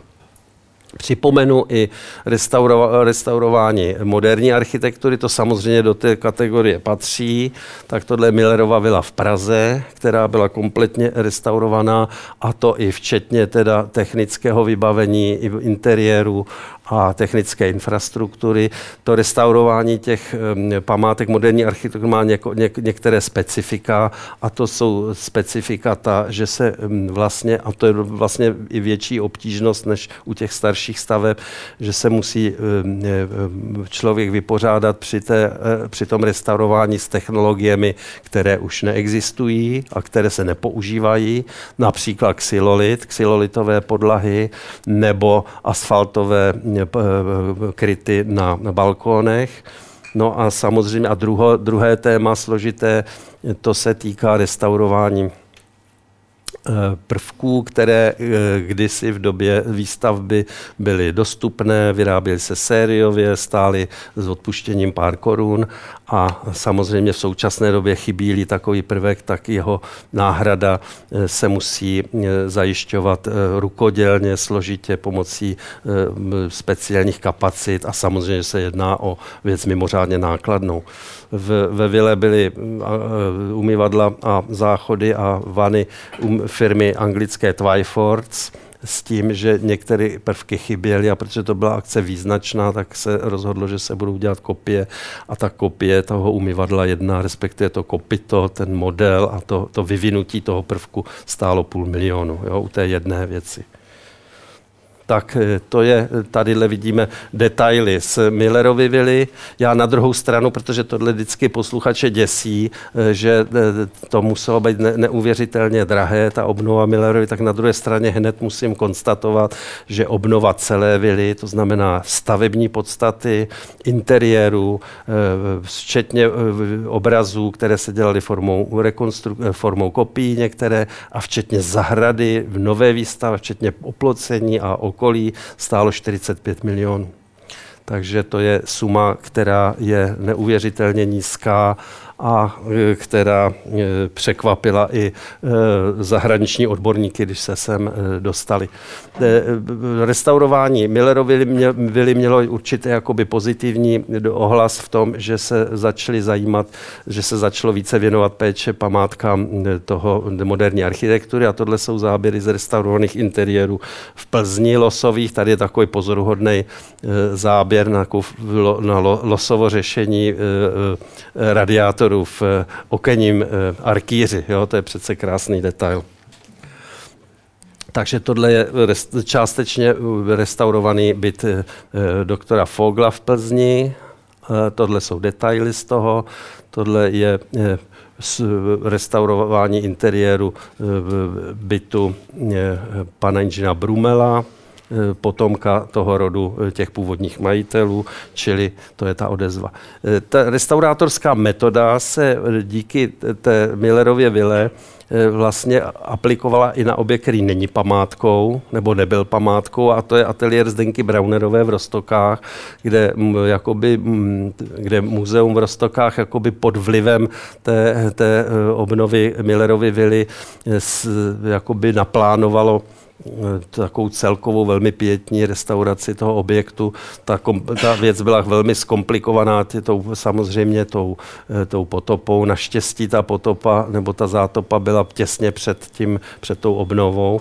No a i vidíte, že ten interiér se podařilo velmi, velmi autenticky složit. Také díky tomu, že eh, v muzeum v Rostokách, eh, muzeum v Rostokách disponuje pozůstalosti Zdenky Braunerové, to znamená nejen jejími obrazy, ale i dalšími eh, předměty osobními a tak dále. tak to je, to je památka zpřístupněná. No a tadyhle ještě budu mít jednu akci mezinárodní, kde to je zámek Bauska v Lotyšsku, kde byla nejdřív zhruba asi 10 let probíhala konzervace toho podstatné části středověkého hradu rytířského a kde potom následně probíhala rekonstrukce kuronsk, zámku kuronských vévodů. Vidíte, že tady i tu konfiguraci hradu na soutoku a to byla akce, kde se uplatnili nejenom vlastně jakoby čeští architekti, ale i čeští restaurátoři a stavební firmy, dokonce nejenom restaurátoři na restaurování z grafit a provádění z grafit, ale i na výrobu oken, dokonce i pokrývači, protože výběrové řízení, které se udělalo otevřené, tak v něm uspěli a jejich vlastně nabídka byla levnější než Lotyšů, protože Lotyšové po osamostatnění úplně ztratili přístup k restaurátorským kapacitám. Ty kapacity vlastně jsou v Rusku a oni tam mají nedostatek restaurátorů, takže díky tomu se k, to, k této práci, k této obnově dostali i čeští, české stavební firmy a restaurátoři. To jsou detaily. Část toho zámku byla vlastně zrekonstruovaná za sovětské éry a to takovým velmi nepěkným způsobem. Právě to je i takové memento mori, teda s odpuštěním, protože bylo použito třeba betonové cihly nebo, nebo betonové stropy na, na, na to strašné věci, opravdu hrozné. Naštěstí ta rekonstrukce nebyla dokončena, takže naším úkolem bylo provést i korekce, tak, aby se vrátila aspoň teda ta atmosféra do toho hradu, takže se tam vracely vlastně dřevěné podlahy a prováděly se teda dřevěné stropy, podvěšovaly se pod ten beton, dělali se omítky, dveře, okna, tak, aby se vrátil ten charakter té památky. Tohle je záběr ze sklepní místnosti, kde byla původně doložena teda existence klemby, ale bohužel nad tím byla takováhle masivní železobetonová deska, která už se ne, nepodařila odstranit, takže se zase ve spolupráci s českými restaurátory a respektive ze zedníky se podařilo do původní polohy vsunout, vekleno, vklenout pod to do původní polohy cihelnou klembu a vlastně tím vrátit tomu objektu jeho důstojnou tvář. No a jako úplně poslední mám takovou jako ukázku, nej, nejposlednější akce. My jsme vlastně postupně se od věže až přes tady ten horní hrad restaurovalo i ten vlastní hrádek a tam se podařilo teda za pomoci norských fondů získat prostředky na úpravu interiéru. Ten interiér byl dlouhá léta uzavřený, ty peníze se postupně vkládaly na obnovu exteriéru. A e, takže díky norským fondům se zde podařilo udělat vlastně expozice, z, která zpřístupnila rozsáhlé fondy z sbírkových předmětů uměleckých děl z depozitáře Krumlovského zámku, který je obsáhlý a který vlastně obsahuje ne, nezměrné bohatství dosud jako nepřístupné. Tak vidíte takovou fázi před tou obnovou. Ta podoba těch interiérů je barokní, raně barokní, přestože ten objekt je, je, je středověký s renesanční fasádou, ale po průzkumech se tam našla výzdoba z 19. století a vlastně tohle je výsledný efekt, kdy vidíte restaurovanou výzdobu z 19. století, či ta vrstva, která se tam dochovala poslední byla hodnotná a vlastně celou tu instalaci s, se sbírkovým fondem. No, já bych tady chtěl jenom připomenout, že nám, ne, nám jde o to vrátit starému dílu jeho atmosféru, poetiku a že to je to, co posiluje vlastně mnohostranou výpovědní schopnost a důstojnost starého díla a jsme přesvědčeni a máme proto i jakoby už podněty zvenčí nebo od, od z veřejnosti, že citlivě restaurovaná památka je to, co vyvolává příjemné dojmy a co vytváří pozitivní vztah veřejnosti ke kulturnímu dědictví. Tady jsem si dovolil na závěr vám poděkovat za pozornost a jmenovat alespoň nějaký takový ten základní tým těch spolupracovníků, kteří se na tom podíleli.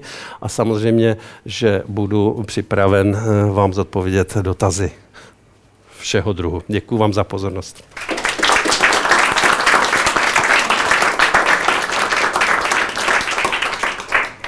Děkujeme, pane profesore, za úvodní slovo a teď přichází prostor pro vaše dotazy a než se budete ptát, tak já zopakuji jenom, jak to tady u nás chodí. Pokud máte dotaz, tak se prosím přihlaste a to proto, aby k vám Josef eh, stihl přijít s mikrofonem a e, otázky prosím tedy směřujte na mikrofon a zároveň se prosím ptejte na hlas, abychom se všichni dobře slyšeli. Tak, už tady vidíme ruce. Tak, dobrý večer. Já jsem se chtěl zeptat na dvě věci. Eh, jednak, když jsem viděl ty eh, modernější památky, dejme tomu mm, vlastně ze začátku 20. Ano. století, tak jsem si uvědomil, že spousta těch předmětů, které jsou relativně malý, eh, je vlastně hrozně hezká i dneska. Jestli je třeba zájem použít tyhle ty výrobní vzory někde z, toho, z té doby, protože oni už chráněný nejsou. Je to já nevím, 80-90 let, že jo, přece jenom starý. Takže eh, jako tohle je první otázka, jestli jste se setkali s nějakým zájmem s tím, že by ty lidi to chtěli vyrábět, nějaká firma. A ta druhá otázka, na kterou se zeptat musím, ať se mi moc nechce, je, co říkáte eh, takzvaný rekonstrukci Karlova mostu. Ano, ano, ano. Dobře, eh, tak eh, s, s tím, s tou tendencí jakoby reprodukovat staré dílo, staré předměty, tak my se s tím setkáváme určitě eh, v některých případech uvedu. Já si teda musím nějak vzpomenout, tak například v případě osvětlovacích těles, tak určitě, určitě se používá v řadě případů mm, jakoby vzor, historická předloha k eh, výrobě repliky, která se potom použije. Tak zrovna pro ten hrádek nebo eh, na nádvoří v Českém Krumlově, tak se řešilo osvětlení, tak vše tam nebylo, tam byly vlastně jakoby novodobé věci, ne, zrovna zdařilé, tak se prošel kompletně depozitář mm, lamp, který existuje na zámku v Krumlově, což je teda úžasný zážitek, protože tam jsou vlastně soustředěny lampy z řady v období a jsou to desítky až stovky teda předmětů. No a tam se potom vybrali vhodné předlohy a podle fotografií třeba z těch 30. 20. let ze začátku století se vlastně eh, eh, instalovali do jednotlivých prostorů. Takže to je ten jeden příklad z toho. Eh, jinak, co vím, tak někteří restaurátoři některé předměty uměleckého charakteru vyrábí a prodávají. Ano, to asi existuje. A druhý dotaz se směřoval, stačí takhle, jo? A druhý dotaz směřoval ke Karlovu mostu. No tak já nemusím jakoby uh, skrývat svůj názor, protože jsem ho veřejně prezentoval a my jako Ústav památkové péče jsme uh, se veřejně kriticky vyjadřovali k té opravě Karlova mostu. A to v tom smyslu, že tam v podstatě mm, eh, byla eh, prováděna nadměrná výměna kamene za prvé za druhé ten, ta, ta, ty technologie, které byly zvolené, byly neadekvátní, to znamená, používalo se tam, řezali se tam historické bloky pískovcové a řada z nich se zničila. Mělo se postupovat mnohem citlivěji, takže k tomu jsme měli velké výhrady tomu teda ještě dodám jednu věc, že mně se vrátil po nějaký době kamarád ze Španělska a prošel se po Karlově mostě a měl depresi z dlažby. Takže tam je teďka taková ta plochá dlažba, mm, vlastně ty mm. původní kameny, oni byly povotočený, ale byly to ty velký ohlazený kameny, no, že to je jedna z těch věcí, které ty lidi si asi uvědomují. No, to určitě, ale e, nám tam vadilo víc teda ještě jedna věc, kterou, kterou nevím, jestli jste si všimli, a to, že byla jakoby dodatečně na tom Karlově mostě dělána dilatace. To znamená, že v některých úsecích byly dělány šir, široké dilatační spáry, které byly jakoby e, tmeleny nějakým silikát, silikonovým tmelem a ne, ne, nepříliš zdařile teda ne, jakoby zakrývány a to je tady jakoby nějaký takový základní koncepční rozpor, protože ten Karlův most nebyl řešen, ne, neměl řešenou nikdy dilataci, stál a stál mnoha staletí a byť třeba prošel povodně a některé ty pole, víte, že se zřítily a byly znovu vybudovány, tak jakoby takovéto stavební dílo nelze dodatečně jakoby upravovat podle současných jakoby těch, to není jakoby dobrá věc a to bude mít nějaký možná i ne, ne, ne, nevyspytatelný důsledky. Měla být dvě otázky. Ano. Uh, Já v podstatě sama souhlasím a právě proto teďka budu dělat trochu ďáblova advokát. Ano, dělejte. Um, z toho, jak to, jak to vyznívalo, uh, jsem získal dojem, že vlastně v průběhu těch staletí zásahy, které se týkaly, které řekněme, umožňovaly další používání té stavby k původnímu účelu, uh, nebo tomu třeba obývání, obývání hradu, uh, tak jsou vlastně dneska hodnoceny jako hodnotné, uh-huh. Zatímco uh, zásahy, které, nebo velká část zásahů, které vlastně byly dělány uh, pro, řekněme, jakýsi pokus navrátit té památce, řekněme, nebo řekněme, za, zakonzervovat tu památku nějakým moderním způsobem, jsou, většinou, jsou velké částky hodnocení jako nežádoucí. Co dává vám tu jistotu, že vaše zásahy nebudou třeba za 150 let hodnoceny podobně jako třeba některý, některé třeba rekotizační zásahy v 19. století na některých hradech?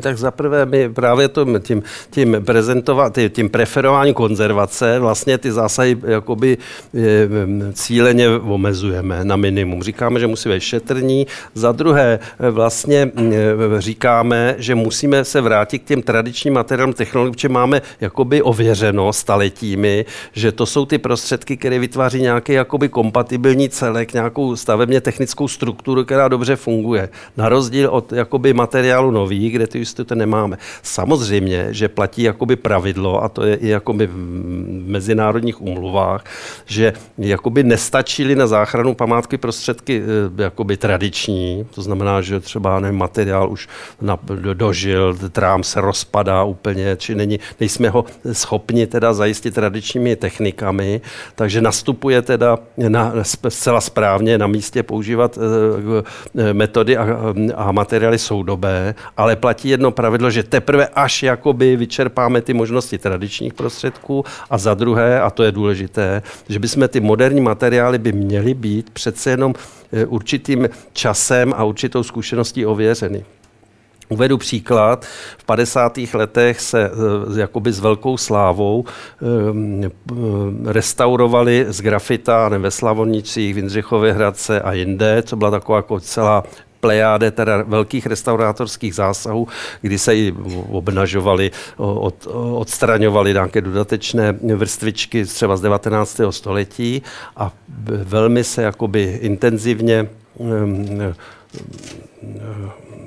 s velkou důvěrou se používaly eh, mat, no, mat, moderní materiály eh, na bázi vodního skla. Jo. A když se přečteme eh, jakoby publikace z té doby, tak i jako uznávaní odborníci v té době konstatují, že to je skvělé a že to jsou materiály, které jsou na místě a že takto je to správně a že to je trvanlivé.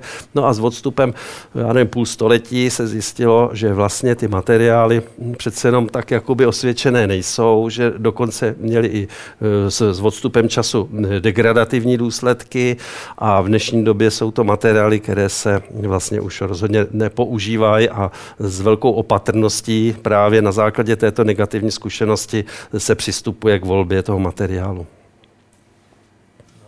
Děkuji. A druhá otázka, ano. tam, tam, tam, mě, tam mě trochu trkla třeba na porovnání té rekonstrukce konzervace toho českokrumovského zámku, ano.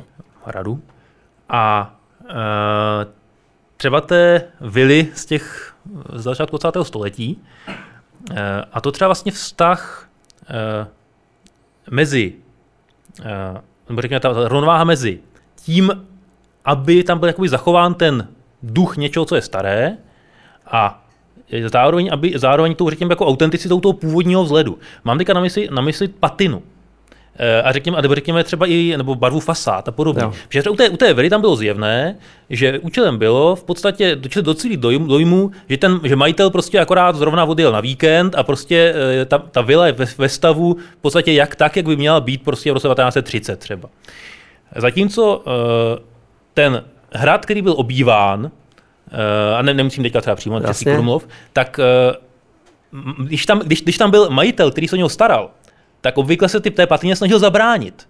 Protože eh, konec konců většinou to patřilo někomu, kdo si to, to mohl dovolit, takže, mohl, takže udržoval tu památku v třeba nejenom ve stavu, že eh, nebyla patinovaná, ale třeba eh, často, že často byly fasády barevné, úplně jsem zase na to se zapomíná u soch. Dneska už jako, dneska, dneska už jako, když se řekne, jako, že, že sochy byly, sochy se barvily, ano. tak dneska, dneska, to, dneska to je vlastně krádež. Uh, kde leží ta historická, funkční, kulturně hodnotná hranice mezi tím, navrátit ten vzhled tak, jak, si ho, jak bych si ho vlastně představoval původní majitel nebo původní stavitel, a mezi tím, kdy už řekneme, že už vlastně ho, že už ho, jako, že buď ho nedohledáme, nebo ho, nebo ho nechceme dohledávat a necháme té památce vzhled něčeho, co je očividně, očividně staré. Tak, dobře, to je úplně skvělá otázka. Tak teďka si budu srozumit. Tak zaprvé, zrovna ten Český Krumlov není ten případ, který myslíte, protože já jsem na něm dokládal, že vlastně od samého počátku, až když do, v baroku dorostlo to do té výsledné podoby, tak na jeho exteriér nebylo šahnuto. Jo. Na rozdíl od interiéru, které byly pečlivě udržovány, kde se i měnily výmalby, kde se dělaly interiérové úpravy a zvětšovaly prostory a podle potřeb teda jakoby toho, té rodiny. S výjimkou v části severní, na severní fasádě, to jsem neukazoval, kde, kde Adam ze Schwarzenberga provedl dostavbu křídla a tam postavil lešeň a udělal novou fasádu. To je vidět na vedutách starých z této strany, že tam najednou svítí nějaký, nějaký nějaký ten. Čili to tam jako tady jakoby úplně pravdu nemáte. Oni jim jakoby mm, užívali tu památku a toho stáří a ty patiny si velmi vážili. My, když jsme dělali konzervaci hradu Friedlandu, tak jsme noš, no, dokonce našli eh, v Galasovském archivu básničku jedné z Galasových, eh, z rodu eh, jedných Galasoven, kde ona vyzdvihuje velmi krásně tu starobilost toho hradu a to patinu toho hradu a e, tak si člověk uvědomí to, jakoby, že to pro ně byla hodnota velká, že to, to, oni jsou součástí starobilého rodu a vlastně na tom objektu oni jakoby, e, to pro ně nebylo překážkou, ale předností. Jo. No, takže to je k tomu, k tomu, co jste říkal. Týká se o Krumlova. A co se týče té Millerovy vily, tak kde je ta hranice? No, tak zaprvé čím je památka starší, no tak tím samozřejmě je více uh, ošlehávaná větry a ta patina tam jako za, za, zanechává jakoby větší, větší stopy. Takže u památky mladšího, to znamená z 30.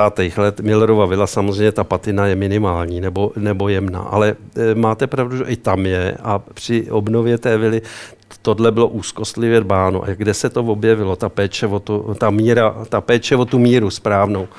Tak zaprvé že eh, se tam uplatňovalo stejné hledisko jako u těch starých památek, to znamená šetrnost, maximální ohled k originálním materiálům. Takže když se dělali třeba, eh, zvažovalo, tam jsou eh, třeba v budoáru dámském, který má jakoby zajímavý interiér s použitím takových kubických mod z dýhy, která je z citroníkového dřeva, určitě to jako znáte, je to ve dvou úrovních, tak tam to je také místo, taková malinká místnostka napojená na obyvací pokoj, tak tam je tam také paní Millerová dožila a zemřela, tuším. Tam jako byla mm, potom, že byla, měla velmi obtížný život, platil miniářské dávky a celý dům byl obsazený teda institucemi a ona tam v tom ne, nemocná dožívala tak tam jakoby eh, byly, byly některé ty prvky poškozeny. Byly tam třeba na dýze e, propálený nějaký eh, kousky, nebo tam byl hrni, zničená dýha od mm, šálku s kávou nebo od květináče. No a teď se jako zvažovalo, jestli se má vyměnit nebo ne. No a tak se nevyměňovala. A jenom když ta destrukce byla velká, takže když si tam budete prohlížet, tak tam najdete lokální vysprávku. Jo. Tam byl ještě jeden důvod a to je, že eh, chceme-li vyměňovat nějaké ty věci, tak my už někdy nejsme schopni dosáhnout té, té jako adekvátní náhrady.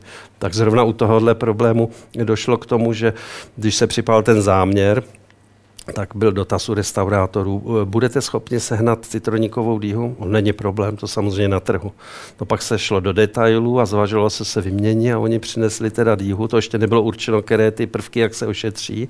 A zjistilo se, že citroníková dýha v roce 1930 a 2000 nebo 1902 je úplně nic jiného, protože samozřejmě se mění i, bych řekl, struktura stromu, ale hlavně móda. To znamená, že se jakoby zájmem těch klientů jsou úplně jiné struktury, takže ta byla vůbec ne, nepoužití. Tak to byl i důvod, proč se potom omezily zásahy. A když se dobře podíváte po tom nábytku a po parketách, tak vy najdete špánování, dílčí opravy a jakoby dobře je tam vidět i teda určitá ta, ta patina toho stáří, ale přiměřená jakoby délce stáří toho objektu. Stačí takhle?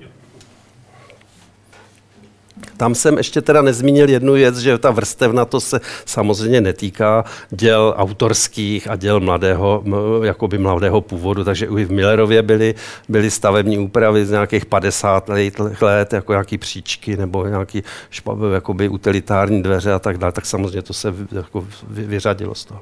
Tak, pardon. Tak zatím jsme hovořili o samých špičkových eh, památkách. Mm, ano ale republika je plná i takových těch druhořadějších nebo méně hodnotných. A tam si myslím, že dost často to závisí, závisí na tom, jejich obnova, jestli se najde nějaká nová funkce pro tu stavbu. Ano. A tak mě zajímá, jestli teda uh, třeba stojí za to udělat i nějaký kompromis v té památkové ochraně, uh-huh. abychom tam mohli tu novou funkci dát. Tak to je první jako dotaz. A druhý, jestli neznáte opravdu aspoň nějaké případy, kdy teda lze skombinovat uh, citlivou obnovu památky s novými technologiemi. Opravdu takové stavby u nás nejsou, nebo nemáte nějaký příklad eh, Dobře, tak já postupně. Děkuju. Tak eh, ano, ten problém, eh, máte pravdu. Já jsem totiž ty příklady vyřadil, protože ta přednáška by byla hrozně dlouhá. Jo? Tak já tam mám příklady, kdy se restauroval objekt městský v Krumlově 1, 2, kde vlastně nová funkce, nebo kde, které žijou. To znamená o dole obchody, v, v patře bydlení a tak dále. No a to byly domy, tak bohužel jsem to vyřadil, protože jsem byl, si říkal, že mám nějaký určený čas kde se eh, vlastně použila stejná metoda a ta obnova dokonce byla levnější než běžná obnova, je to dům v Radniční ulici. A ten, to, aby to vyhovělo těm, těm současným požadavkům, tak samozřejmě znamená, že jsou vytápěný ten objekt, že má záchody, koupelny a všechny tyhle věci. No. Takže to tam je samozřejmě, ale velmi pečlivě se zvažovalo za prvé, aby se to umístilo tam, kde to nejméně nadělá škody, čili s rozvahou se ty věci řešily. Pak se, aby se omezily zásahy do, do, do, do té hmotné podstaty, tak se třeba elektroinstalace vedly ve, v místě starých, eh, starých stoupaček a tak dále. To se, se vlastně vytrhali vedení elektroinstalace staré a do toho se umístěvali. Dělali se průzkumy předtím, než se někde jakoby seklo. Jo? Čili s takovou velkou odolností, ale musí, samozřejmě jsou tam ty kompromisy, ale eh, jakoby eh, ten postup musí být uvážlivý a musí být nějaký jakoby celkový, celková představa o tom, jak ten dům bude vypadat. To jsem vám asi neodpověděl přesvědčivě, tak to příště si uh, ukážu na obrázcích. Ale měla jste ještě druhý dotaz? Dru, ještě tam byla nějaká, jsem neodpověděl. No takhle určitě, určitě, Ta ty soudobé technologie, technologie, určitě ano, určitě jsou konzervanty, které se používají, když už jako nelze uh, tradiční technologie, uh, spevňovače na, na nepoškozené dřevo, určitě, určitě jich je celá řada. No. Co takové ty venkovské stavby, různé ty špíchary a podobně, nemáte nějaký nápad, jak to využít? Takhle, určitě ano, k tomu konec konců jakoby s, se podílím na výuce na vysoké škole a tam vlastně zadáváme studentům takovéto praktické úkoly a máte-li zájem vidět ty výsledky, tak um, vás zvu na fakultu architektury a můžeme vám vlastně vždycky na konci semestru ukázat, jak jsme se s tím problémem vypořádali. To je jedna věc. A konec konců myslím, že máme webové stránky, kde i některé ty práce jsou uvedeny, eh, takže děláme soutěže pro studenty, takže to je, ano, to je vlastně nás úkol nejen se zabývat tě restaurování špičkových děl, ale ukázat, že lze restaurovat a citlivě opravovat i památky, které musí mít svou novou funkci.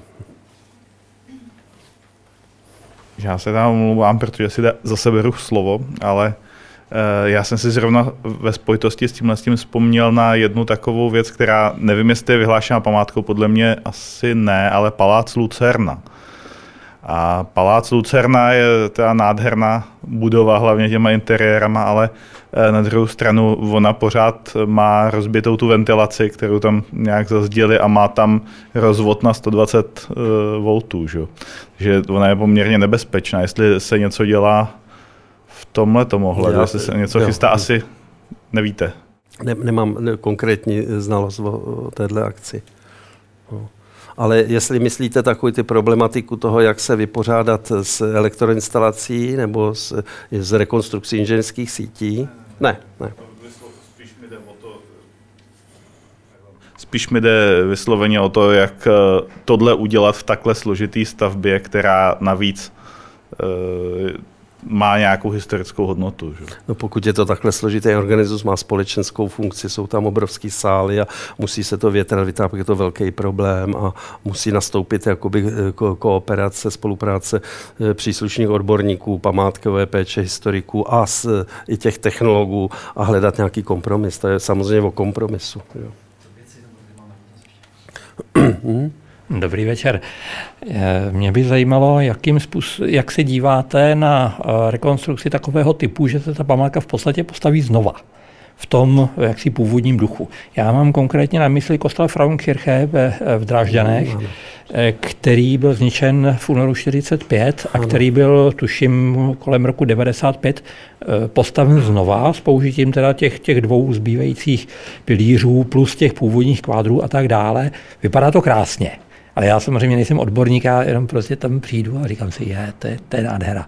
Jo? Ale zajímalo by mě, jak, jak se na to díváte jakožto, jakožto odborník uh, a jak, jaké, uh, jestli je teda možné říct, jako ano, bylo to vhodné nebo ne, nebylo to vhodné. Mm-hmm. Dobře. Děkuji. Eh, to, jakoby, kdyby bylo víc času, tak si překlepnem z flešky můj přednášku, která se týká rekonstrukcí a tam ta témata mám a úvodem tam mám taková, protože předtím jsem říkal, že chráníme vrstevnatost a, a tak dále, tak samozřejmě tam jsou i případy, kdy je na místě rekonstrukce a eh, jakoby vymenuju vám pár podmínek, tak zaprvé musí to být nějaký jakoby problém, který k řešení, spašný technický stav té památky, eh, skákají zapotřebí něco s tím udělat, protože chátrá, teče teče do ní, nebo, nebo je tam nějaký jakoby problém, nebo nemá využití.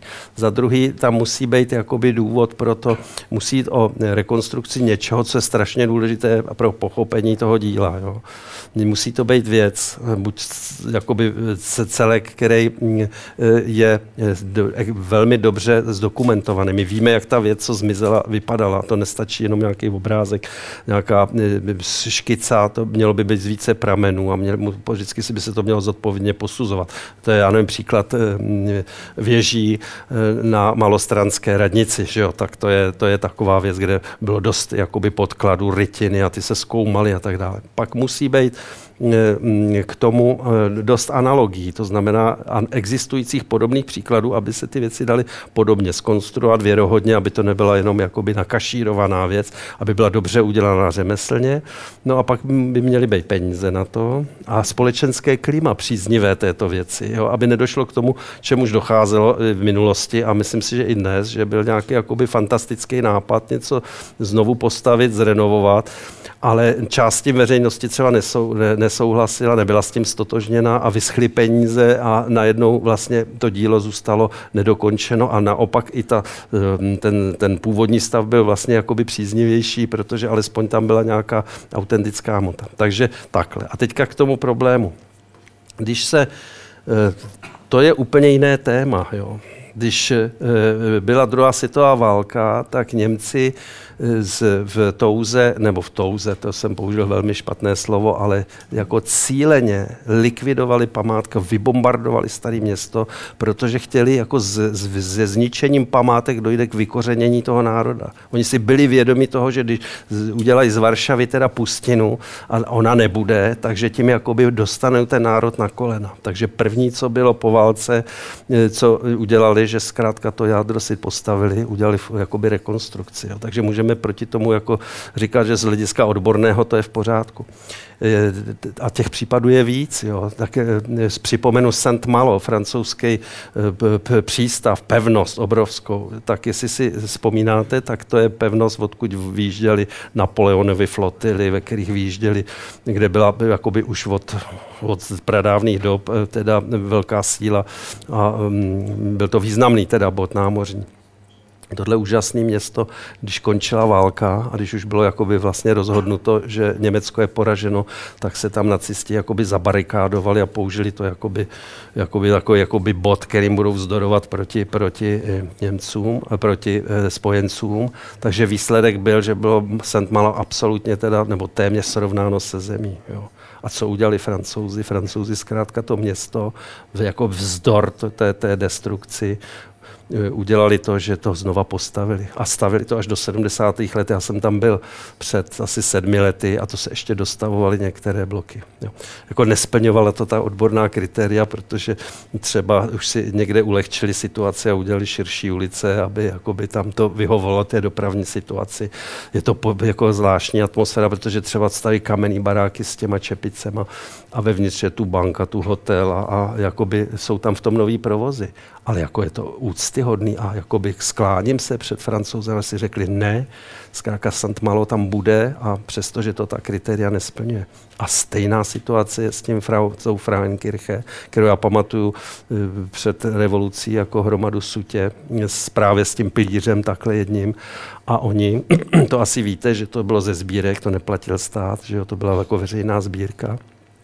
Eh, oni měli vlastně tu hromadu, oni jako nikdy neodstranili, ta tam byla zadrátěným plotem. A oni měli filmy o tom, kde bylo vidět ten zásah do toho, jak se to sype a oni všechny materiály schrom... Oni ještě navíc, když už se jako bylo jasný, že bude konec, tak si ten, ten barák zdokumentovali, to znamená, že udělali eh, fotokopie všech detailů, zdokumentovali klemby, malby na klemba, zaměřili ten dům dokonale. To vlastně něděnci dělali vůbec, když už bylo jasný, že jak to dopadne dopadne. Jo, čili věnovali tomu té dokumentaci.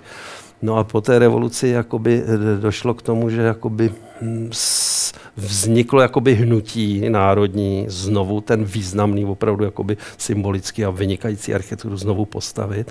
A postavili to takovým tím způsobem, že identifikovali ty jednotlivé kusy, které se tam zachovaly a našli jejich místo a ty zakomponovali do té stavby, takže tam vlastně vidíte dobře, co je staré a co nové a jakoby eh, já se zůstal jako v údivu nad tím, že vlastně i tam existuje ta původní výmalba nebo obnovená výmalba, co bych řekl, že je velký problém, jako obnovit malířský projev figury a, a tak dále, ale oni říkají, že to mají zdokumentovaný. Já bych chápal, že lze obnovit architekturu, protože je změřitelná, jsou tam profily jasný, je to jasně, jasně určený. No, takže úcta předtím. No a teďka, jak to tam probíhalo? No, podle informací jako německá památková péče z toho neměla radost, takže tam byly ostrý střety, když se to připravilo. Památkáři němečtí říkali, no my s tím nesouhlasíme. My máme přece, e, naší povinnosti je starat o autentické existující památky. A tohle už jakoby je vlastně rekonstrukce nové, no, nové objekty. My přece nebudeme stavět nové památky. No a nakonec to dopadlo tak, protože by to bylo ostuda, kdyby, když už existovalo takové jako široké vzepětí k tomu znovu ho postavit, tak aby se jakoby hm, stranili to, této akty, tak nakonec došlo k dohodě, že poskytnou, přestože jakoby se s tím nestotožňují úplně, že poskytnou maximálně odbornou pomoc, aby ten výsledek byl co nejvěrohodnější. No. No tak já jsem to procházel a samozřejmě to jako, jako kontraverzní akce, ale skláním klobouk dolů, je to úžasná věc a je to krásný dům a i když třeba se dá říct, že jeho že 90% je teda nový, tak zkrátka je to, je to, je to úžasný počin. No. No, já, já teda, jestli to můžu, jako nějakou jako vlastní zkušenost, totiž já jsem, jsem, já jsem tak asi porovnával v duchu Eh, Drážďany a Chemnitz, čili, mm, čili NDR Karlmarstadt. To vlastně, tam jsou vlastně dva extrémní přístupy k tomu, co udělat s tím zničeným městem po, po, po válce. Uh, že Drážďany, to se netýká jen, jen Frauenkirche. Tam vlastně, tam vlastně celé to centrum, celé no, to centrum je postavené komplet znova, otázka jako jak přesně a podobně, ale vlastně, když tam člověk prochází, tak vlastně ani, ani jako nemá ten pocit, že prochází něčím, kde prostě byla v podstatě jenom jako hromada trosek. Ale přitom si pamatuju jako, jako, jeden z nej, jako jeden z nej, hm, takových, takových velmi silně nepříjemných a, a vlastně hm, možná, možná, jako pra, možná i cílení momentů byl vlastně ten, když člověk vyjde z toho centra, dojde k řece a tam prostě utnutím utnutím prostě jak podle pravítka ta zástavba, ta jakoby historická, eh, obnovená končí. V té chvíli člověk, člověk vlastně si uvědomí, že celou dobu vlastně jde v kulisách.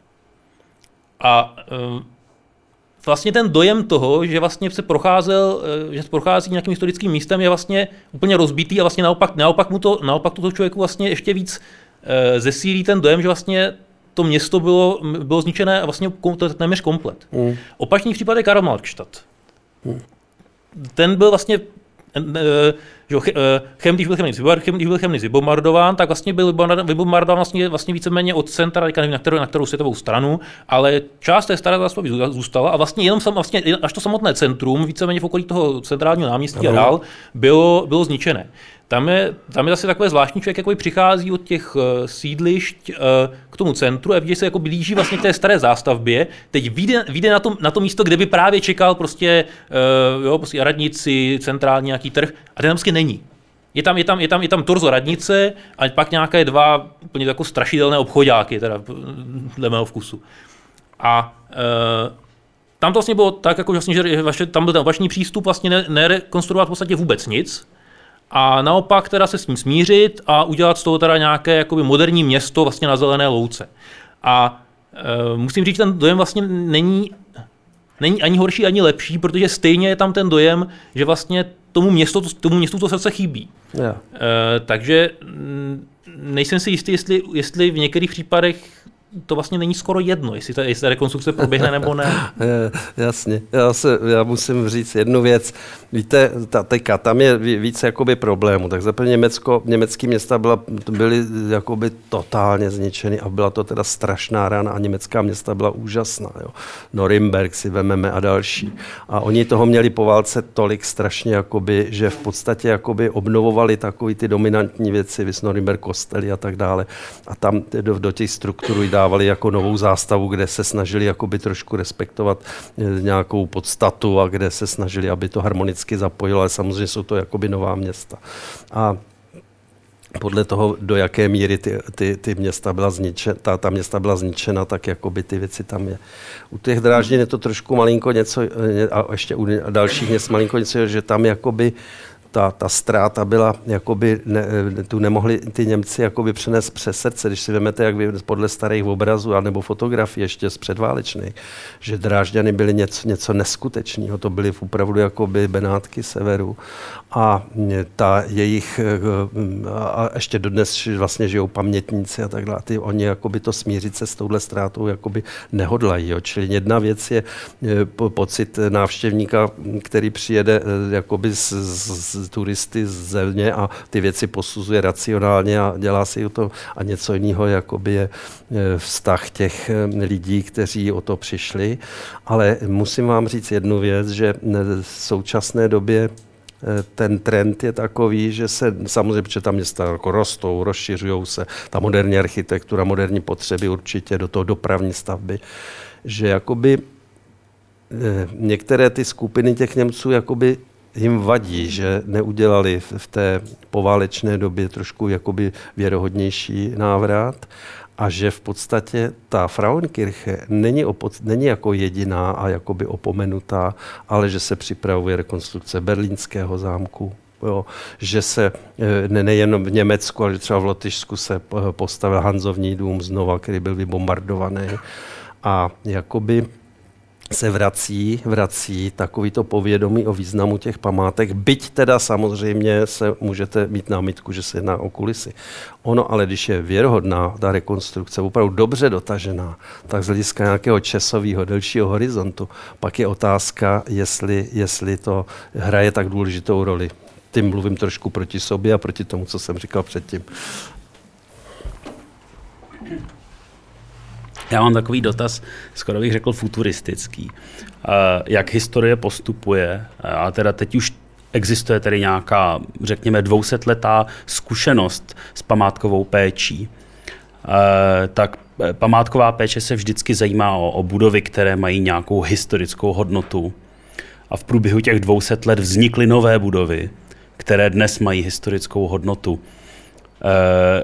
Eh, existuje nějaká iniciativa zaměřovat se na současnou architekturu, která pravděpodobně se stane objektem památkové péče za 50, za 60 let. Třeba Uh, nevím, tančící dům, že si ho zachováme, že ho nenecháme zbourat, protože to je důležitý mezník architektury. Nebo například panelák někde na jižním městě, protože je typickým produktem architektury toho času, zatímco pravděpodobně všechny ostatní budou zbourány, protože jsou na 100 let asi tak.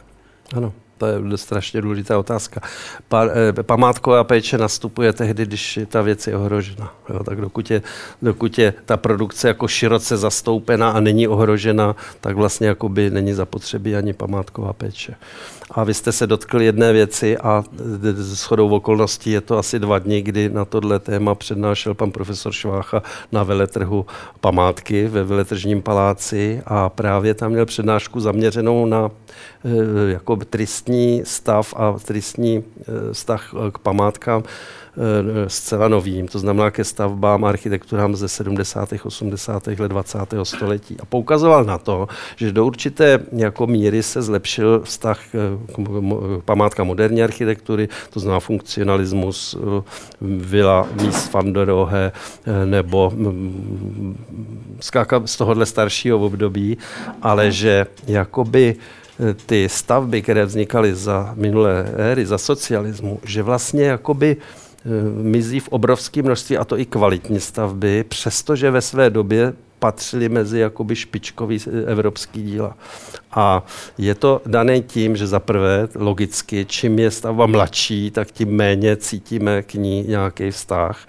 A dokonce bych řekl, že z pozice architektů, že přece architekti jsou právě ti, kdo svým novým tvůrčím přínosem jako negují tu nedávnou budou, eh, minulost. Veme si, veme si, to funguje v umění vždycky. Že jo? A za druhé, v tomto případě je tady ještě jakoby averze podbarvená tou ideologickou věcí. Je, jakoby, je, je konstatováno, že jsou to stavby jakoby komunistické a jakoby protekční a je k ním averze vlastně z těchto věcí. A to samozřejmě teďka pan profesor Švácha tam uváděl ty příklady, že jo, dům knihy, jakou tak, jak, jak, jaká to byla jakoby skvělá architektura a jak byla zničena nějakou jakoby banálním přef, přefasádováním, nějakou teda závěsovkou. Mluvil o pozitivním příkladu eh, obnovy pláště eh, makromolekulárního ústavu na Petřinách, to je jako jediný příklad ale um, ukazoval i řadu teda jakoby nepěkných věcí a kromě toho i jakoby poukazoval na výjimečnost um, toho Prágrova eh, národního schromáždění, které bylo vybudováno na těch nohách a na eh, vlastně tendenci, t, t, t, i v současné době možná jste zaregistroval s, jakoby tuto stavbu eh, nějak spochybňovat. Já bych chtěl v návaznosti na ten předchozí dotaz, mm-hmm. kde je ta mez mezi tím, co se nám líbí a kde už je, to, kde už je ta stavba hodnocená jako památka. No, tak, je, to, je to jedna tak, generace nebo více? Ne, Pro... ne, no, tak ano, to tam hraje roli určitě, samozřejmě, jo. Ale eh, zapotřebí jednu věc, že jakoby to posouzení té hodnoty, to, ne, to nemůže být jakoby rozhodnutí e, subjektivního takového jako názoru, ale musí to být expertní posouzení, a navíc u památek to je docela problém, protože toho, toho posouzení musí být kvalifikovaný, musí být jakoby podpořený argumentama více odborníků. Musí se na to ty odborníci shodnout a ten, jestli víte, jak funguje zápis, že jo, tak to potom jako jde do komisí a tam se posuzuje, jestli ano, jestli ten objekt je až na to ministerstvo. Čili to je vlastně složitý proces a e, samozřejmě, že v tom trošinku hraje i tato věc, ale já myslím, že v poslední době ani ne, protože vy, vzpomeňte si na boj za záchranu, e, za prohlášení Hubáčkova Ještědu a ten je ještě jakoby dost e, na vočích a dost uznávanou, veřejně známou stavbou, ale byl zbourán Hubáčkův obchodní dům v Liberci zcela bez bezostyšně a přitom byl zapsaný, byl, se, byl velký boj a velké úsilí o jeho zachování jako významnou architekturu e, určitého období a tak dále. Čili musí to, nemůže to být subjektivní názor. Samozřejmě, že můžete říct, že jakoby určitá skupina odborníků v určitém období samozřejmě jakoby nemá zcela dostatečně ten jakoby uh, nadhled z dálky, z vejšky a že tam hrajou roli i nějaké jakoby dobově podmíněné uh, momenty. Určitě, ale, ale neměly být. No.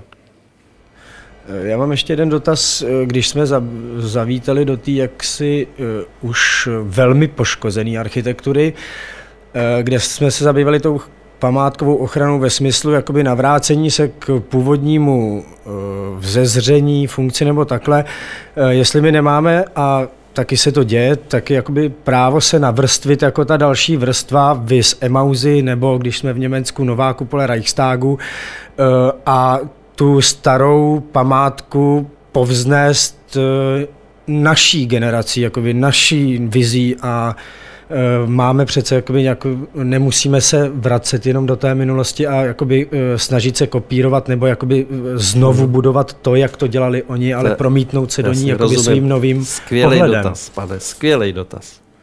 Nevím, jestli ale budu schopen jakoby, pře, jakoby zpřehledně odpovědět.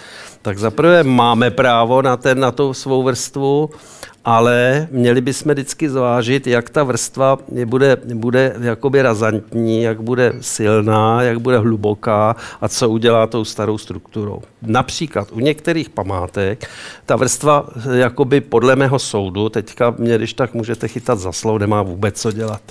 Jo, protože když máme třeba, já nevím, areál státního hradu, kde se jedná e, o složitý a velmi vzácný organismus, který narůstal od středověku až do nějakého teda jakoby špičkového díla, třeba ten Krumlov, tak tam vlastně, a ten soubor českých hradů a zámků státních je naprostý unikum i v rámci evropského, protože obsahuje sbírkové fondy a, a tak dále a je to špičková architektura, tak tam vlastně funkce té památky je ta její hodnota jo, a ta její autenticita. Čiže tam, když budeme vkládat novou vrstvu, tak vlastně eh, tím se dá předpokládat, že ti po nás také budou mít chtít to právo a ta památka postupně vlastně ztratí tu autentickou hodnotu. A zrovna v tomhle případě těch státních hradů zámku je to opravdu ta výjimečná hodnota, je ta neporušnost. Dokonce platí jedna, jedno pravidlo, že absence nové vrstvy na, na, nevím, na, pohledu, na, pohledně, na, na prospektu starého města Hradčan nebo na prospektu teda Krumlovského,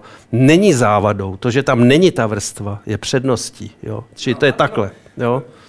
Opět z perspektivy uh, Rožemberka, on se s tím asi moc nepáral. On prostě zboural renesanční střechu a prostě tam vystavil nový patro a dal na ní barokní střechu, protože tak se to potom stavilo. No, Takže jakoby no v, tu, v dané době to byl velmi necitlivý zásah. No, já bych s váma nesouhlasil, protože když se podíváme hluboko do historie, tak zjistíme, že právě šlechta velmi dbala, velmi dbala o kvalitu prostředí, o kvalitu architektury, o harmonické zapojení, dokonce i o krajinu a tak dále. To je něco, o čem se nám vůbec nezdá.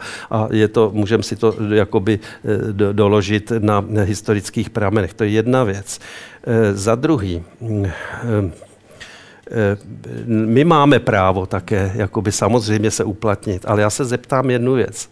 Proč tolik jakoby usilujeme o tom se si postavit jakoby poblíž dominanty Krumlovského hradu nebo chrámu svatého Víta do panoramatu Hradčan jakoby nějakou výraznou novou stavbu, když do hotového obrazu, který je naprosto unikátní, on není, on byl zapsaný tak do, do, do, do, do, do seznamu UNESCO, on je něčím, co celý svět, to, když přitom máme okrajové části Prahy, které jsou zdevastované, zničené, zastavované jakoby banální architekturou, špatně funkčně využené. Nech, třeba, nech nová architektura postaví vedle té staré něco. Nech, nech, nech nám ukáže, že dovede na té úrovni té historické architektury dát takovou kvalitu, že budeme mít staré město a vedle toho budeme mít nádherné nové město, které bude jakoby společně vytvářet nějakou novou kvalitu. Zkrátka není možný jako jíst koláč a mít ho. Jo. To znamená, jakmile do něj kousnu, tak už ho ubede. Když do něj kousnu hodně, tak zmizí. Já jsem taky mluvil o značně Jasně. zdevastovaných památkách jakoby v úvodu té otázky. E, nicméně dneska jakoby ten jeho zásah právě vnímáme jakoby vlastně e, rádi tak, že přesně jak jste říkal, tam je krásně vidět, jak je to renesanční, pak barokní, jak jsou tam vidět ty vrstvy.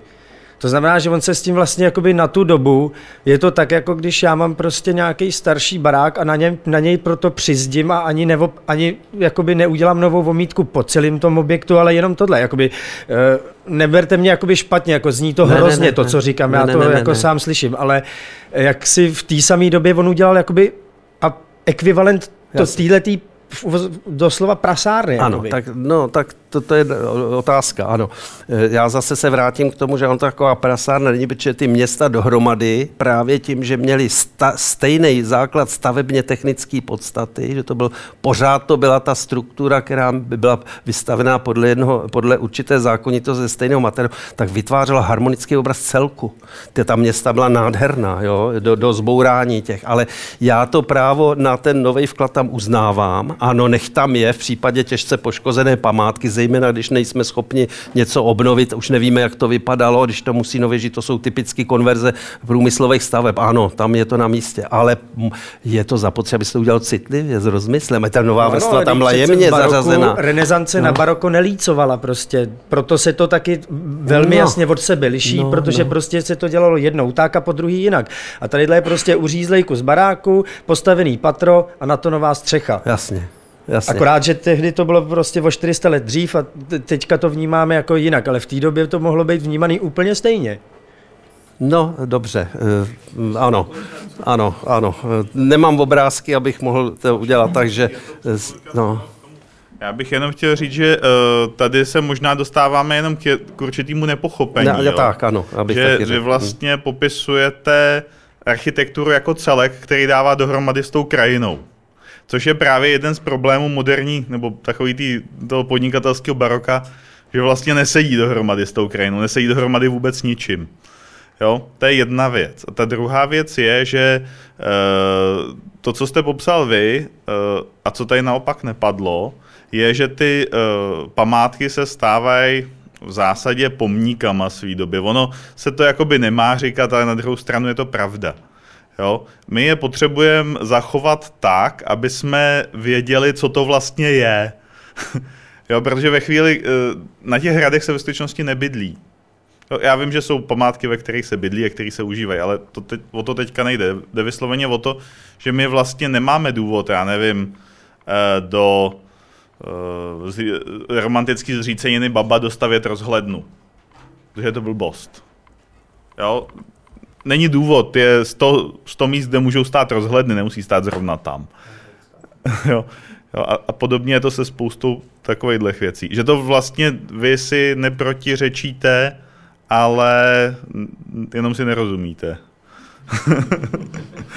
Ale já si dokonce myslím, že si, možná rozumíme, protože souhlasím s tím, že jakoby, a dělá se to, teď spousta jakoby historických staveb se citlivě upravuje je to naprosto v pořádku a má to tam tu novou vrstvu, já nevím, mohl bych jmenovat nějaký i oceněný práce, jo, ale já nevím, třeba eh, o rekonstrukce eh, domu ve Slavonicích pro Fárovou od Koutskýho, že jo, no tak ten objekt je zachovaný, no, je renesanční, krásný a ty intervence, které tam jsou, jsou kreativní, ale jsou vevnitř a jsou schovaný a není čej širší v okolí a tu památku zachovají, její princip zachovají, či jde o mi přiměřenost.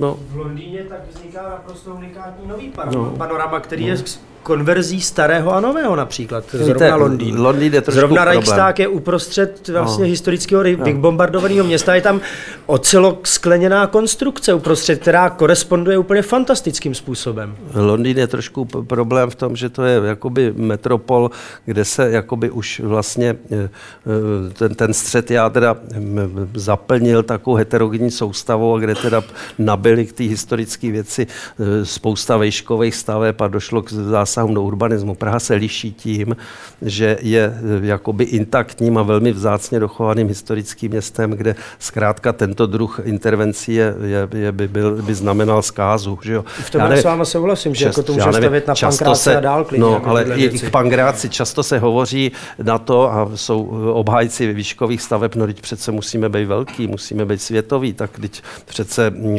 metropole mají výškový stavby, no tak na to se řekne, no tak je třeba Florencie, A ta Florencie je teda úžasné město, nádherné, obrovské, historické, no a úzkostlivě se brání tomu, aby se tam objevila výškový stavba. Je snad ta jeho proslulost a ten jeho význam díky tomu, že nemá výš, výškový stavby nějak umenčen. Pane profesore, mi zase leží eh, jiná věc na srdci. Vy jste se zmiňoval v úvodu o tom, že třeba současné předpisy degradují některé památky a já si opravdu myslím, že to je že v dnešní době, v posledních desítkách let sílí mezi naší, naší civilizaci takovéto sebemrskačství a nesebevědomí šílený, který třeba eh, je důvodem tomu, že já nevím, musíme označovat schody žlutou barvou, protože no, jinak by lidé hynuli po tisících a padali by ze schodu, protože by nenašli schodiště, že by nebylo označeno. Ale a na druhé straně stej, stejná tendence té společnosti, říká, že tedy vlastně všichni ty naši předkové byli eh, to uměli líp než my a my vlastně žijeme na, na nějakém vrcholu civilizace a už neznamená nic, neumíme, neznamená nic. A vlastně v dnešní době eh, kolikrát už, eh, když se má zbourat jakýkoliv barák, který je jen trošičku starší, tak se píší petice proti tomu a dělají se demonstrace. A to už se mi zdá, že už není zachovávání památek, ale snaha o konzervaci celé minulosti, udělání celého města jakéhosi skanzenu, které ne, s tím nemá nic společného. Jo. E, no, víte, je jedna problém, že my těch památek mnoho nemáme. Jo. Ona existuje taková představa a někdo to i občas živí, že vlastně máme tolik těch památek, že bychom měli, a nemáme na ně prostředky, takže bychom měli jakoby zvážit, nechat jako označit ty nejvýznamnější, o ty se starat a ty méně jakoby pustit. Ale on je problém ten, že to tak není. Jo. My máme, e, když si vezmeme zemi Bavorsko, tak ta je srovnatelná svou velikostí a má třikrát víc zapsaných památek. Jo. Takže my jsme si zničili a ničíme si tolik památek, že už bychom si neměli tak jakoby se, se, se upevňovat tom, že jich máme mnoho. Navíc ty památky jsou jakoby eh, bez těch památek podle mého soudu zaniká turistický ruch úplně. My si neuvědomuje, že v podstatě jakoby eh, to je jakási, jak se to říká, že generuje, eh, generuje finanční zdroje, které soudou. Čili to je jedna, jeden, jedna otázka. Druhá věc je, že i ne, méně hodnotný historický dům, který stojí v nějaké struktuře, je součástí nějakého jako urbanistického komplexu. A ta jeho jakoby průměrnost vlastně je je typickým představitelem nějaké kategorie a v tom tyto domy vlastně vytvářejí jakoby prostředí, ve kterém vlastně se akcentují ty významné stavby. A jestliže se vlastně tyhle baráky zbourají, tak vlastně se naruší úplně ta homogenní sestava, ten homogenní obraz malebný toho historického města a vlastně bude nová zástavba, která je otázka, jestli dosáhneme té kvality i té průměrné historické zástavy. A v tom teda jako individuálně jakoby ty e, solitérní chráněné stavby. A to je docela problém a tohle už jako se snažili o to e, v minulém režimu zavést takzvanou kategorizaci památek, říct, tohle jsou ty nejlepší, pak je druhá, tři a třetí a tu třetí nebudeme opravovat, takže to je problém. A za druhý, víte, ono se zatím schovává jakoby velká, velká pasivita. Ono to se jako řekne, tak přece nebudeme opravovat starý dům, když je to drahý, to radši postavíme nový. Ale vemte si, co se staví a za jaký strašný peníze. A je to opravdu jakoby to, co vznikne tam, vznikne opravdu hodnota větší, než, než tam byla. Opravdu to tak vznikne. Koukněme se na to i z tohoto hlediska.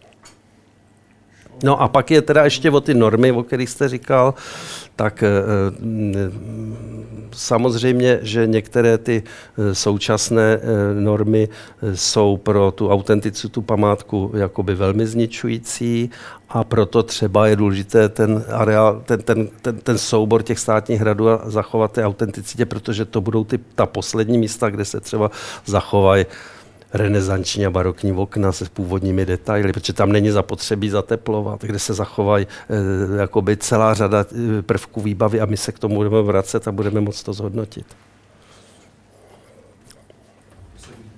Dobrý večer, mám dotaz, hmm, jaký ano. máte názor na uh, takové památky, jako je třeba Josefovská pevnost, uh, která je zasíněná víceméně tříletým uh, pobytem nacistů a tím, co se tam dělo a dneska je to víc prezentovaný, tak jak to prezentovaný je vlastně tím tříletým pobytem tam, tím, Myslíte co se Terezínskou malou A dneska pevnost. to všichni znají akorát pod Terezínem a pod tím, že tam bylo mm. ghetto a podobně.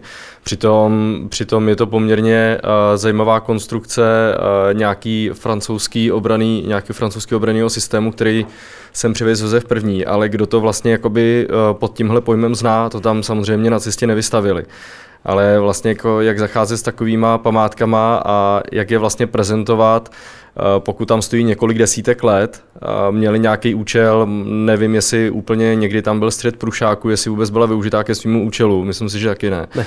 Ale eh, proč i přes váhu toho, co se tam tři roky dělo, je vlastně jako potom zastíněná ta původní podstata. No to já s váma úplně souhlasím a e, souhlasím s, s tím otazníkem tam.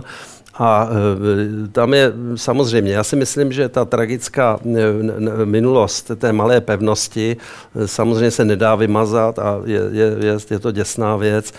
Na druhé straně máte pravdu v tom, že Terezínská pevnost je naprostý unikát, že to je v podstatě jedna z nejvýznamnějších barokních pevností, dokonce vůbec, že jsou tam uplatněny principy pevnostní architektury francouzského typu, které, jejíž znalost, a to, to se zachovalo, když, když, by si, když si uvědomíte, co, co by to znamenalo třeba pro nějaký turistický ruch a proto, tak jsou to nevýdané věci a to je z hlediska koncepce vůbec té, té pevnosti, technického vybavení, to znamená celé město s dokonalou kanalizací, s vodním systémem, který fungoval v několika fázích jako obraný a přitom zároveň sloužil jako, jako proplach kanalizace. S neuvěřitelnýma finesama toho pevnostního obraného systému, včetně těch naslouchacích štol a včetně e, řady dalších věcí. Ale je to ve stavu, kdy dokonce některé ty části jsou schopné funkce. Znamená, že tam i skupina nadšenců, která tam tam teď pochází a zná tu pevnost, tak dokonce dělá i částečné prezentace těch několik fází, kdy se zatápějí ty mezi tím příkopy. A oni sami říkají, že to je hrozná smůla, že vlastně ta pevnost je vnímána pouze jakoby s tou jakoby pochmurnou vzpomínkou na to. Ale s tím nejde nic jiného dělat, než počkat, až odezní ta, ta, ta, ta, ta tragédie, která se tam stala přes několik generací a až se jako to vyrovná s tou hodnotou toho areálu jako takového. Ten problém těch, té Josefov je podobná věc. To jsou vlastně památky, které jsou obrovský, Teď víte, že vlastně na tom pracovali, na těchto dvou pevnostích eh, eh, pracovali celý Čechy, eh, stovky a tisíce teda řemeslníků, že to stálo, tuším, asi půl druhého státního rozpočtu, Terezínská pevnost Rakouska, Uherská.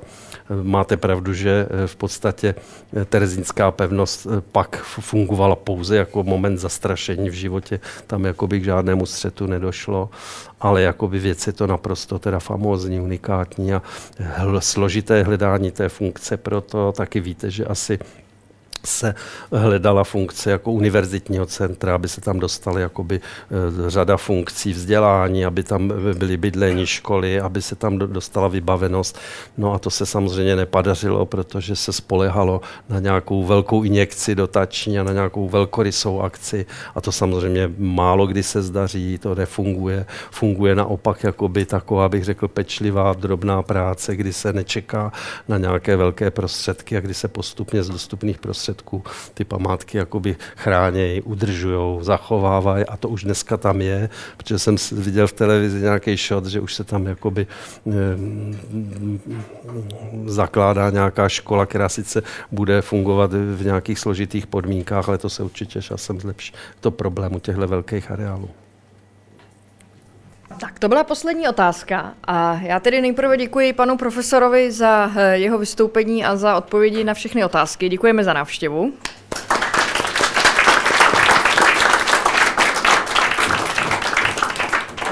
A poprosím vás, abyste promyslel, kdo získá knihu z nakladatelství Akademia A nechám vám klidně chvilku na rozmyšlenou a mezi tím vás všechny pozvu na naše další Science Café tady v Praze, které se uskuteční eh, opět druhé úterý v měsíci, což vychází na 13. listopadu a eh, budeme se bavit o jaderné energetice a hostem bude Dana Drábová a předesílám, že se budeme bavit o těch odborných aspektech, které s tím souvisí, takže to není koncipováno jako nějaká politická diskuze.